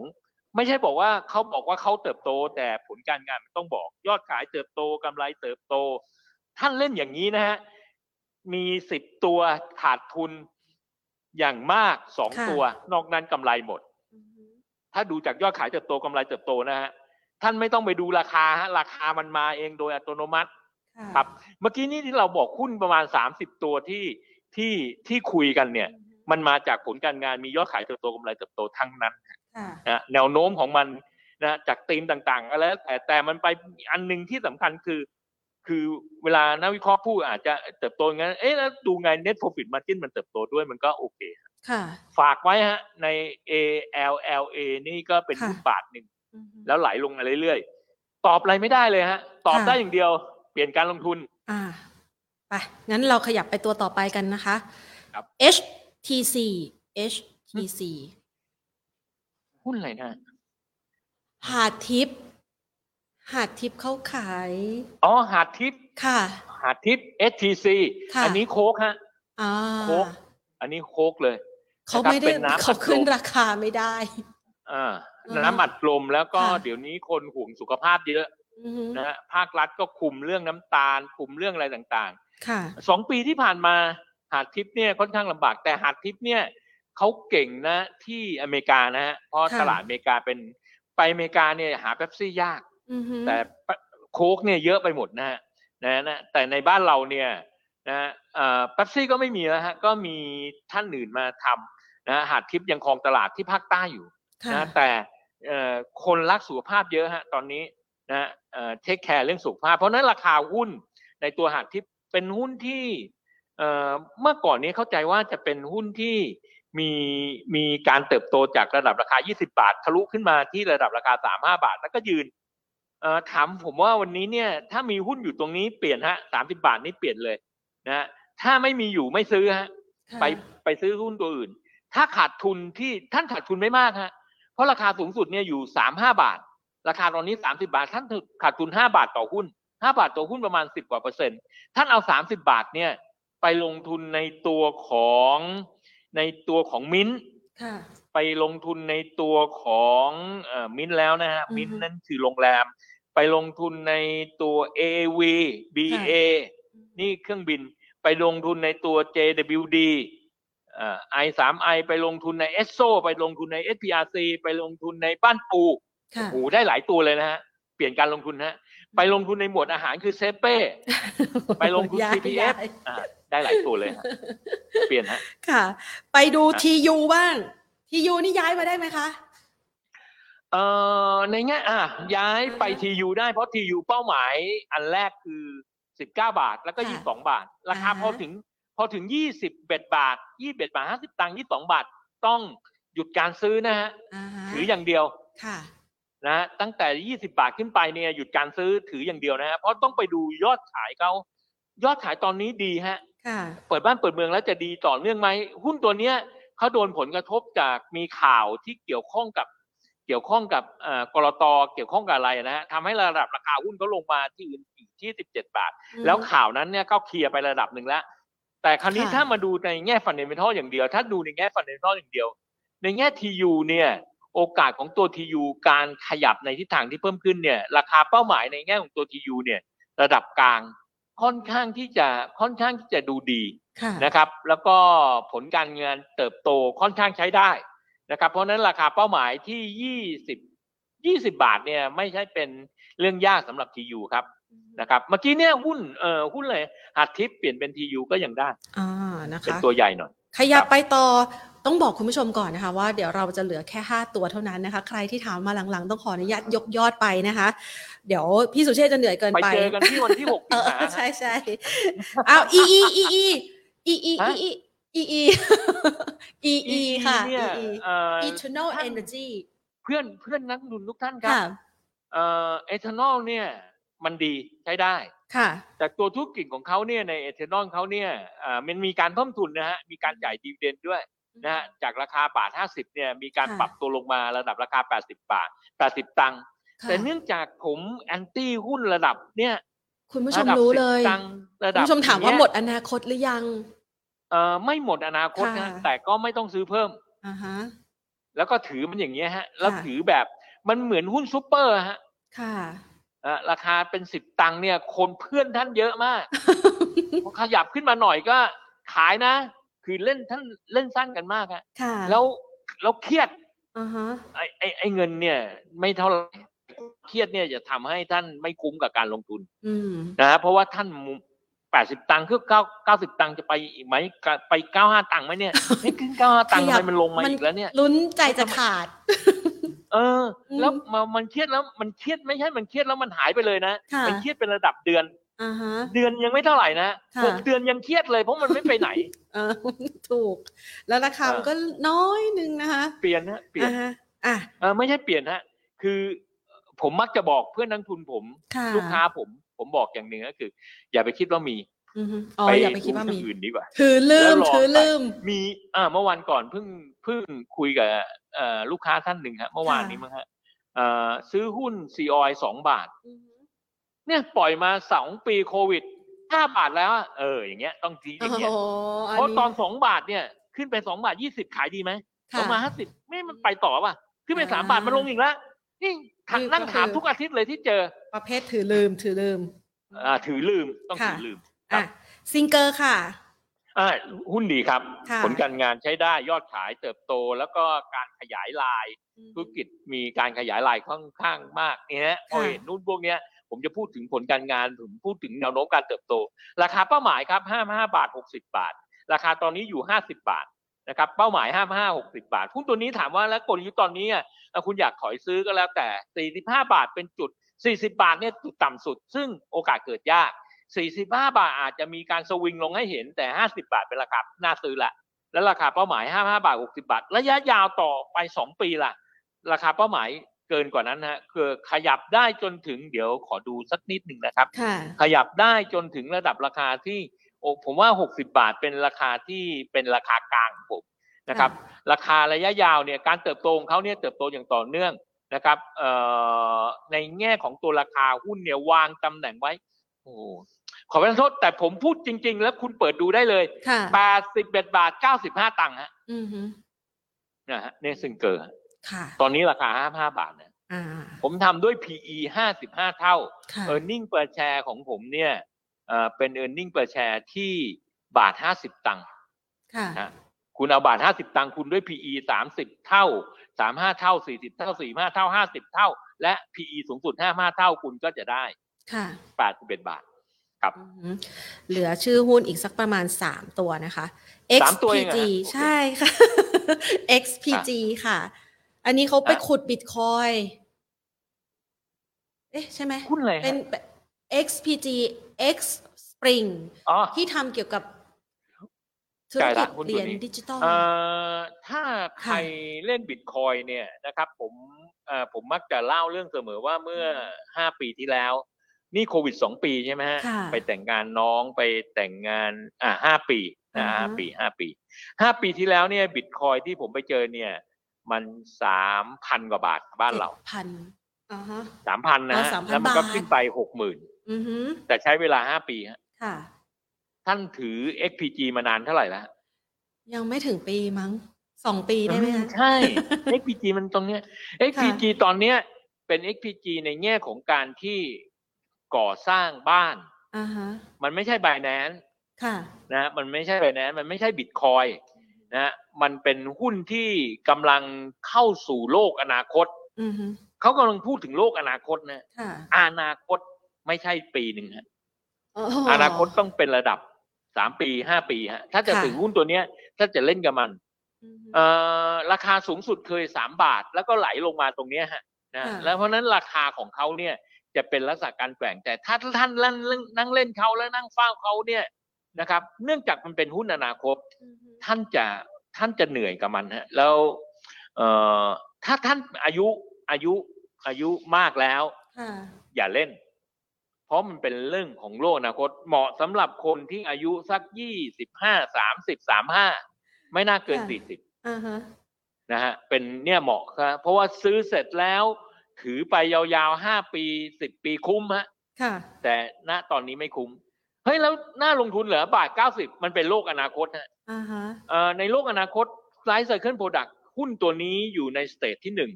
ค่ะคำว่า stage ที่หนึ่งใน life cycle product หมายถึงว่ามันอาจจะ fail ไปเลยก็ได้ หรือมันอาจจะเข้าสู่ stage ที่สอง increasing return อือฮึซึ่งมันเป็นคริปโตเคอเรนซีนะฮะค่ะเขาไปลงทุนคนที่บริหารการลงทุนเนี่ยอาจจะไปลงทุนแล้วเติบโตข้างหน้าหรือในโลกอนาคตในข้างหน้าในอีกห้าปีข้างหน้ามันเนี่ย ทฤษฎีมันเป็นอย่างนั้นอือฮึเอากราฟจับได้ไหมระยะสั้นจับไม่ได้ประโยชน์อะไรฮะ เพราะว่ามันยังไม่มีการรับรู้อะไรได้อะไรอืมเขาไปลงทุนเองเนี่ยก็ยังรับรู้อะไรได้ในเต็มที่ไม่ได้ค่ะอย่างอย่างกราฟเนี่ยไปลงทุนใน b บ n a n c e เนี่ยใน b บ n a n c e มันมีหุ้นหลายตัวแล้ว ซึ่งมันใหญ่แล้วอันนั้นอันนั้นอันหนาดใหญ่แล้ว เพราะฉะนั้นเขาไปลงทุนคือเขาไปลงทุนในสิ่งที่มันเติบโตแล้ว แต่นี่มันเป็นเป็นเด็กฮะค่ะยังเป็นเด็กอยู่ยังเพิ่งเข้าเรียนปหนึ่ง เพราะฉะนั้นยังมีเวลาที่ปหนึ่งจะต้องให้เขาไปได้โตหน่อย เออ ต้องโตหน่อยต้องใช้อือฮึระยะเวลา เพราะฉะนั้นเป้าหมายราคาโอเคค่ะเป้าหมายราคาในสองปีที่ผ่านมาในหกเดือนที่ผ่านมาเนี่ยคือประมาณสามบาท เพราะฉะนั้นบาทสองบาทตรงเนี้ยก็ถ้ามีก็ต้องซื้อทิ้งฮะซื้อค่ะอย่าไปคิดคาดหวังอะไรมันครับอ่าฮะมาที่เอ่อ SNC ค่ะ SNC เป็นหุ้นดีฮะค่ะในแง่ของตัว SNC เนี่ยเขาทำเกี่ยวกับอ่า อุณหภูมิรถยนต์ไอปรับอากาศอ่าเป็นแนวโน้ม long term investment ฮะค่ะหุ้นตัวนี้มาจากระดับราคา 5 บาทเมื่อปี 20 5 บาทนะฮะวันนี้ค่ะ18 บาท เป็นหุ้นที่มีผลการงานเติบโตอย่างต่อเนื่อง ยอดขายเติบโตอย่างต่อเนื่อง และเป็นหุ้นที่นักวิเคราะห์โดยส่วนใหญ่เชียร์เพราะเป็นหุ้นด้วยเติบโตด้วย performance เขาค่ะนะครับเป็นหุ้นที่ดีมากดีมากตัวหนึ่งนะครับ แต่สภาพคล่องอาจจะน้อย นะครับสภาพคล่องอาจจะน้อย แต่เป็นหุ้นที่ long term investment dividend อาจจะไม่ไม่ไม่ไม่ไม่มากพอสำหรับการที่จะมาล้อว่าเป็น dividend yield ดีค่ะนะแต่ Capital Gain เป็นหุ้นที่อยู่ใน stage ที่สองยังไม่เข้าสู่ใน stage ที่สามเป็นหุ้นที่มีลักษณะของการเติบโตอย่างต่อเนื่อง ผมว่าระดับราคาเป้าหมายเขาอ่าระดับราคา 25 บาท ราคาสูงสุดเคยทำไว้เมื่อปี 2011นะ2011 คือย้อนไปจากเนี่ยประมาณ 10 ปีนะ2012 ก็ได้ค่ะย้อนไป 10 ปีที่แล้วเนี่ยราคาหุ้นเขาทำสูงสุดไว้ 31 บาทนะแล้วราคายืนต่อเนื่องที่ระดับราคา 17 บาทค่ะเป็นระดับราคาประมาณ 10อ่าราคาเดี๋ยวกันนะหนึ่งสองสามสี่ห้าหกเจ็ดแปดปีค่ะสิบสิบสิบเจ็ดบาทเนี่ยสิบเจ็ดบาทสิบแปดบาทเนี่ยแปดปีค่ะแล้วราคาตอนนี้มายืนที่สิบแปดบาทห้าสิบราคาเป้าหมายฮะข้างบนเป็นหุ้น เพิ่มฟันเดมทัลจ๋าเลยยี่ห้าบาทสามสิบาทครับ การเปลี่ยนตัวธุรกิจในแง่โครงสร้างตัวธุรกิจทั้งหมด ในแง่รถ EV ในแง่อะไรไม่ไม่กระทบกับเขาค่ะนะเขาเขาเป็นหุ้นดีฮะใช้ได้ยี่ห้าค่ะบาทครับสามสิบาท เป็นหุ้นดีตัวหนึ่งครับค่ะอ่าเรียนแนะนำฮะเมื่อกี้นี้หาทิปฮะค่ะหาทิปที่ระดับราคาสามสิบกว่าบาทเนี่ยอ่าฮะเปลี่ยนเป็นตัวนี้ใช้ได้ฮะได้ครึ่งหนึ่งเลยค่ะนะฮะโอเคครับ ขอไปดูที่กลุ่มเหล็กค่ะ พี่สุเชษเปลี่ยนมองการลงทุนฮะ อ๋อโอเค ไม่มีมีเหล็กเนี่ยถามะไรตอนนี้ราคาเหล็กโลกมันขึ้นมาหมดแล้ว ค่ะ ประเด็นคือสูงสุดเอแล้อวนิ่งเปิดแชร์มันก็มาเรียบร้อยหมดแล้วค่ะมันฟ้องหมดทุกอย่างแล้วอือฮึนะครับ แต่ประเด็นก็คือยังเล่นเหล็กอยู่เนี่ย มันจะค่ะไลฟ์มันจะคือมันไปได้แต่มันไปอ่าฮะได้ช้าละค่ะ ไปม่มีเอาธุรกิจหลักเอาตัวบิวแล้วอย่างที่ผมกราบเรียนเมื่อกี้เราพูดถึงแลนด์เฮาส์เราพูดถึง DTC อือฮึเราพูดถึงเรายังไม่ได้พูดถึงกลุ่มรับเหมาก่อสร้างค่ะอ่าแต่กลุ่มเหล่านี้เนี่ยมันเป็น sector ที่ต้องรออือฮึรวมถึงเหล็กด้วย ราคาตอนนี้เหล็กเนี่ย ถ้าคุณอยากจะอ่าเล่นกับเขาเนี่ย อย่าลืมนะครับเอ่อเนื่องจากมีสงครามเกิดขึ้นค่ะราคาเหล็กโลก ราคาพาเลเดียม ราคาทุกอย่างที่เป็นที่มาจากเอ่อรัสเซียมาจากจีนเนี่ยมันจะแพงมากอือฮึ ในขณะที่ดีมานของการใช้เนี่ย มันค่ะจะเป็นต้องใช้แต่อาจจะต้องใช้ลดลง ใช้ปริมาณที่ลดลงเอ่อใช้มากไม่ได้เพราะต้นทุนคุณจะแพงค่ะเพราะฉะนั้นตัวเหล็กที่มาเนี่ยมันมาด้วยราคาที่แพงไปละอือฮึและในอนาคตล่ะอืมมันยังมันเศรษฐกิจมันยังไม่มันยังไม่ดีพอ ที่คุณจะไปไปไปไปบริโภคมันเยอะค่ะๆอ่าเพราะฉะนั้นตัวเหล็กไม่ไม่ว่าจะเหล็กตัวไหน มีมีเหล็กบางตัวเป็นตัวดี แต่ภาพอุตสาหกรรมทั้งหมดเนี่ยมีหุ้นอยู่ยี่สิบห้าตัวสามสิบตัวเนี่ยค่ะมันแนวโน้มผลการงานเอ่อที่ผ่านมามันดีเต็มที่ไป value เต็มที่หมดแล้วอือฮึพอพูดถึงเหล็กก็เลยบอกว่าเป็นอุตสาหกรรมซึ่งอ่าฮะ ตอบคำถามหุ้นอะไรฮะ สุดท้ายเดี๋ยวคำถามว้าวสุดท้ายคำถามสุดท้ายนะคะ คุณผู้ชมบอกว่ามันเป็นเหมือนแนวคิดที่พี่สุเชษฐ์ใส่ไว้นะคะ ในการเลือกหุ้นแต่ละตัวอยู่แล้วนะคะ คุณผู้ชมก็เลยถามว่าดังนั้นเนี่ย ถ้าหากว่าเขาเลือกหุ้นที่ net profit margin โต EPS earning per share ก็จะโตตาม ซื้อแล้วถือใจเย็นๆ ราคาก็จะขึ้นใช่ไหมครับ ใช่ครับแต่อ่าฮะในสิ่งที่ผมบอกค่ะ มันจะมาพร้อมกับอุตสาหกรรมนะฮะอ่าอ่าผมยกว่าช่วยงกนั้นตัวอย่างอุตเมื่อสาหกี้กรเนี่รยมไหนเราพูดนำตถึงลาดกลุ่มเหล็กค่ะเราพูดถึงกลุ่มเหล็กอือฮึตอนนี้กลุ่มเหล็กเนี่ย net profit โตไหมโตค่ะโตมากเลย เพราะมันมันเพิ่งมันอยู่ดีๆอยู่อยู่สิบเปอร์เซ็นมันพอราคาหุ้นมาทุกอย่างมามันจะโตมากเลยค่ะแต่อุตสาหกรรมมัน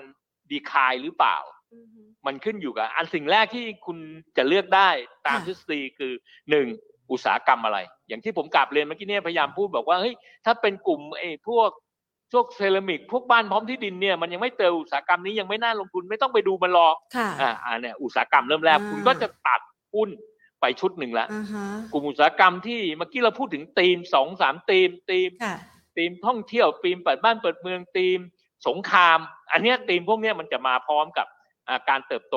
เพ ราะฉะนั้นพอเอาได้ธีมเนี่ยได้อุตสาหกรรมนี้มา แล้วก็มาเลือกหุ้นในกลุ่มอุตสาหกรรมที่พยายามทำให้พยายามพูดถึงหุ้นสามตัวค่ะก็คือดีที่สุดของเขาในแต่ละ sector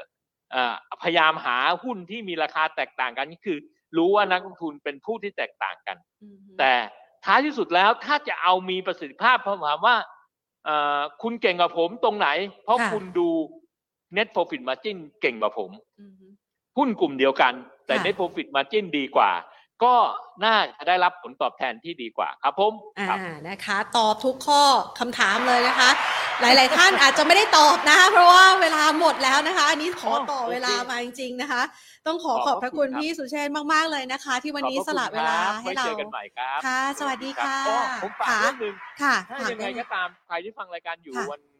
สมาคมธรรมศาสตร์เปิดแล้ววันที่ ค่ะ26 ช่วงบ่าย เจอกันอ่าฮะที่สมาคมธรรมศาสตร์ครับวันลาที่ครับ ยี่สิบหกใช่ไหมคะยี่สิบหกเนี้ยฮะ26 นี้สมาคมธรรมศาสตร์สมาคมธรรมศาสตร์ ผมจะไปอยู่สมาคมธรรมศาสตร์ตอนบ่ายโอเค นะครับ ถ้าใครแวะไปก็เรียนเชิญครับได้ขอบเลยณค่ะรับขอบพระคุณค่ะครับสวัสดีขอบณค่ะรับ สวัสดีครับคุณแพนครับ สวัสดีท่านผู้ชมครับ ค่ะสวัสดีครับผม ขอบคุณครับค่ะสวัสดีครับ ใครอยากจะได้ไอเดียเพิ่มเติมไปเจอพี่สุเชษกันได้นะคะ 26 มิถุนายนนี้ที่สมาคมธรรมศาสตร์นะคะ สมาคมธรรมศาสตร์เขาก็จะมีเรื่องของความรู้ต่างๆนะคะ พี่สุเชษเขาก็จะไปแชร์เรื่องของการลงทุนฝากเอาไว้ ต้องขออภัยจริงๆนะคะสำหรับท่านใดที่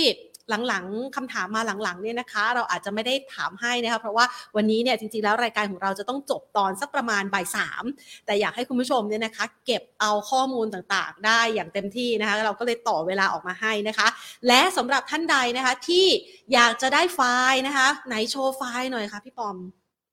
นะคะเพจพี่โปรดิวเซอร์นะคะโชว์ไฟล์ให้เราดูหน่อยนะคะไฟล์ที่พี่สุเชษนะคะทำเป็นการบ้านมานะคะ ต้องบอกว่าพี่สุเชษทำงานดึกๆนะคะ แล้วก็ส่งไฟล์มาให้นะคะ ให้กับท่านนักลงทุนนะคะ ก็เป็นไฟล์ที่รวบรวมเอาสารพัดตัวหุ้นเลยนะคะ แล้วก็จะแยกออกมาเป็นสีนะราคาเท่าไรกำไรเป็นยังไงนะคะ ความน่าสนใจในการลงทุนเป็นยังไง ใครชื่นชอบตัวเลข ใครอยากจะวิเคราะห์เพิ่มเติมเก็บเป็นข้อมูลนะคะสำหรับตัวชุดหุ้นนี้นะคะ ท่านสามารถสแกนนี้ค่ะ QR code ของเรานะคะ at market today นะคะ เพื่อมาเป็นเพื่อนกันได้นะคะ เป็นเพื่อนกันนะคะ เอาไว้เวลาที่มันมีข้อมูลเศรษฐกิจที่น่าสนใจนะคะ เราก็จะเด้งไปบอกกัน บอกเลยว่าเราจะไม่เด้งบ่อยนะคะ แต่เราจะเด้งให้ท่านได้รับข้อมูลการลงทุนที่ครบถ้วนนะคะ ดังนั้นใครที่แอดไลน์เข้ามาแล้วนะคะ ให้กด 3 นะคะไม่ต้องกดอีโมจิใดๆทั้งสิ้น เพราะเราตั้งเป็นข้อความอัตโนมัติไว้ให้นะคะ ถ้ากด 3 เลข 3 ปุ๊บ กดเข้ามาปึ้งไฟล์ตัวนี้จะเด้งเข้าสู่ไลน์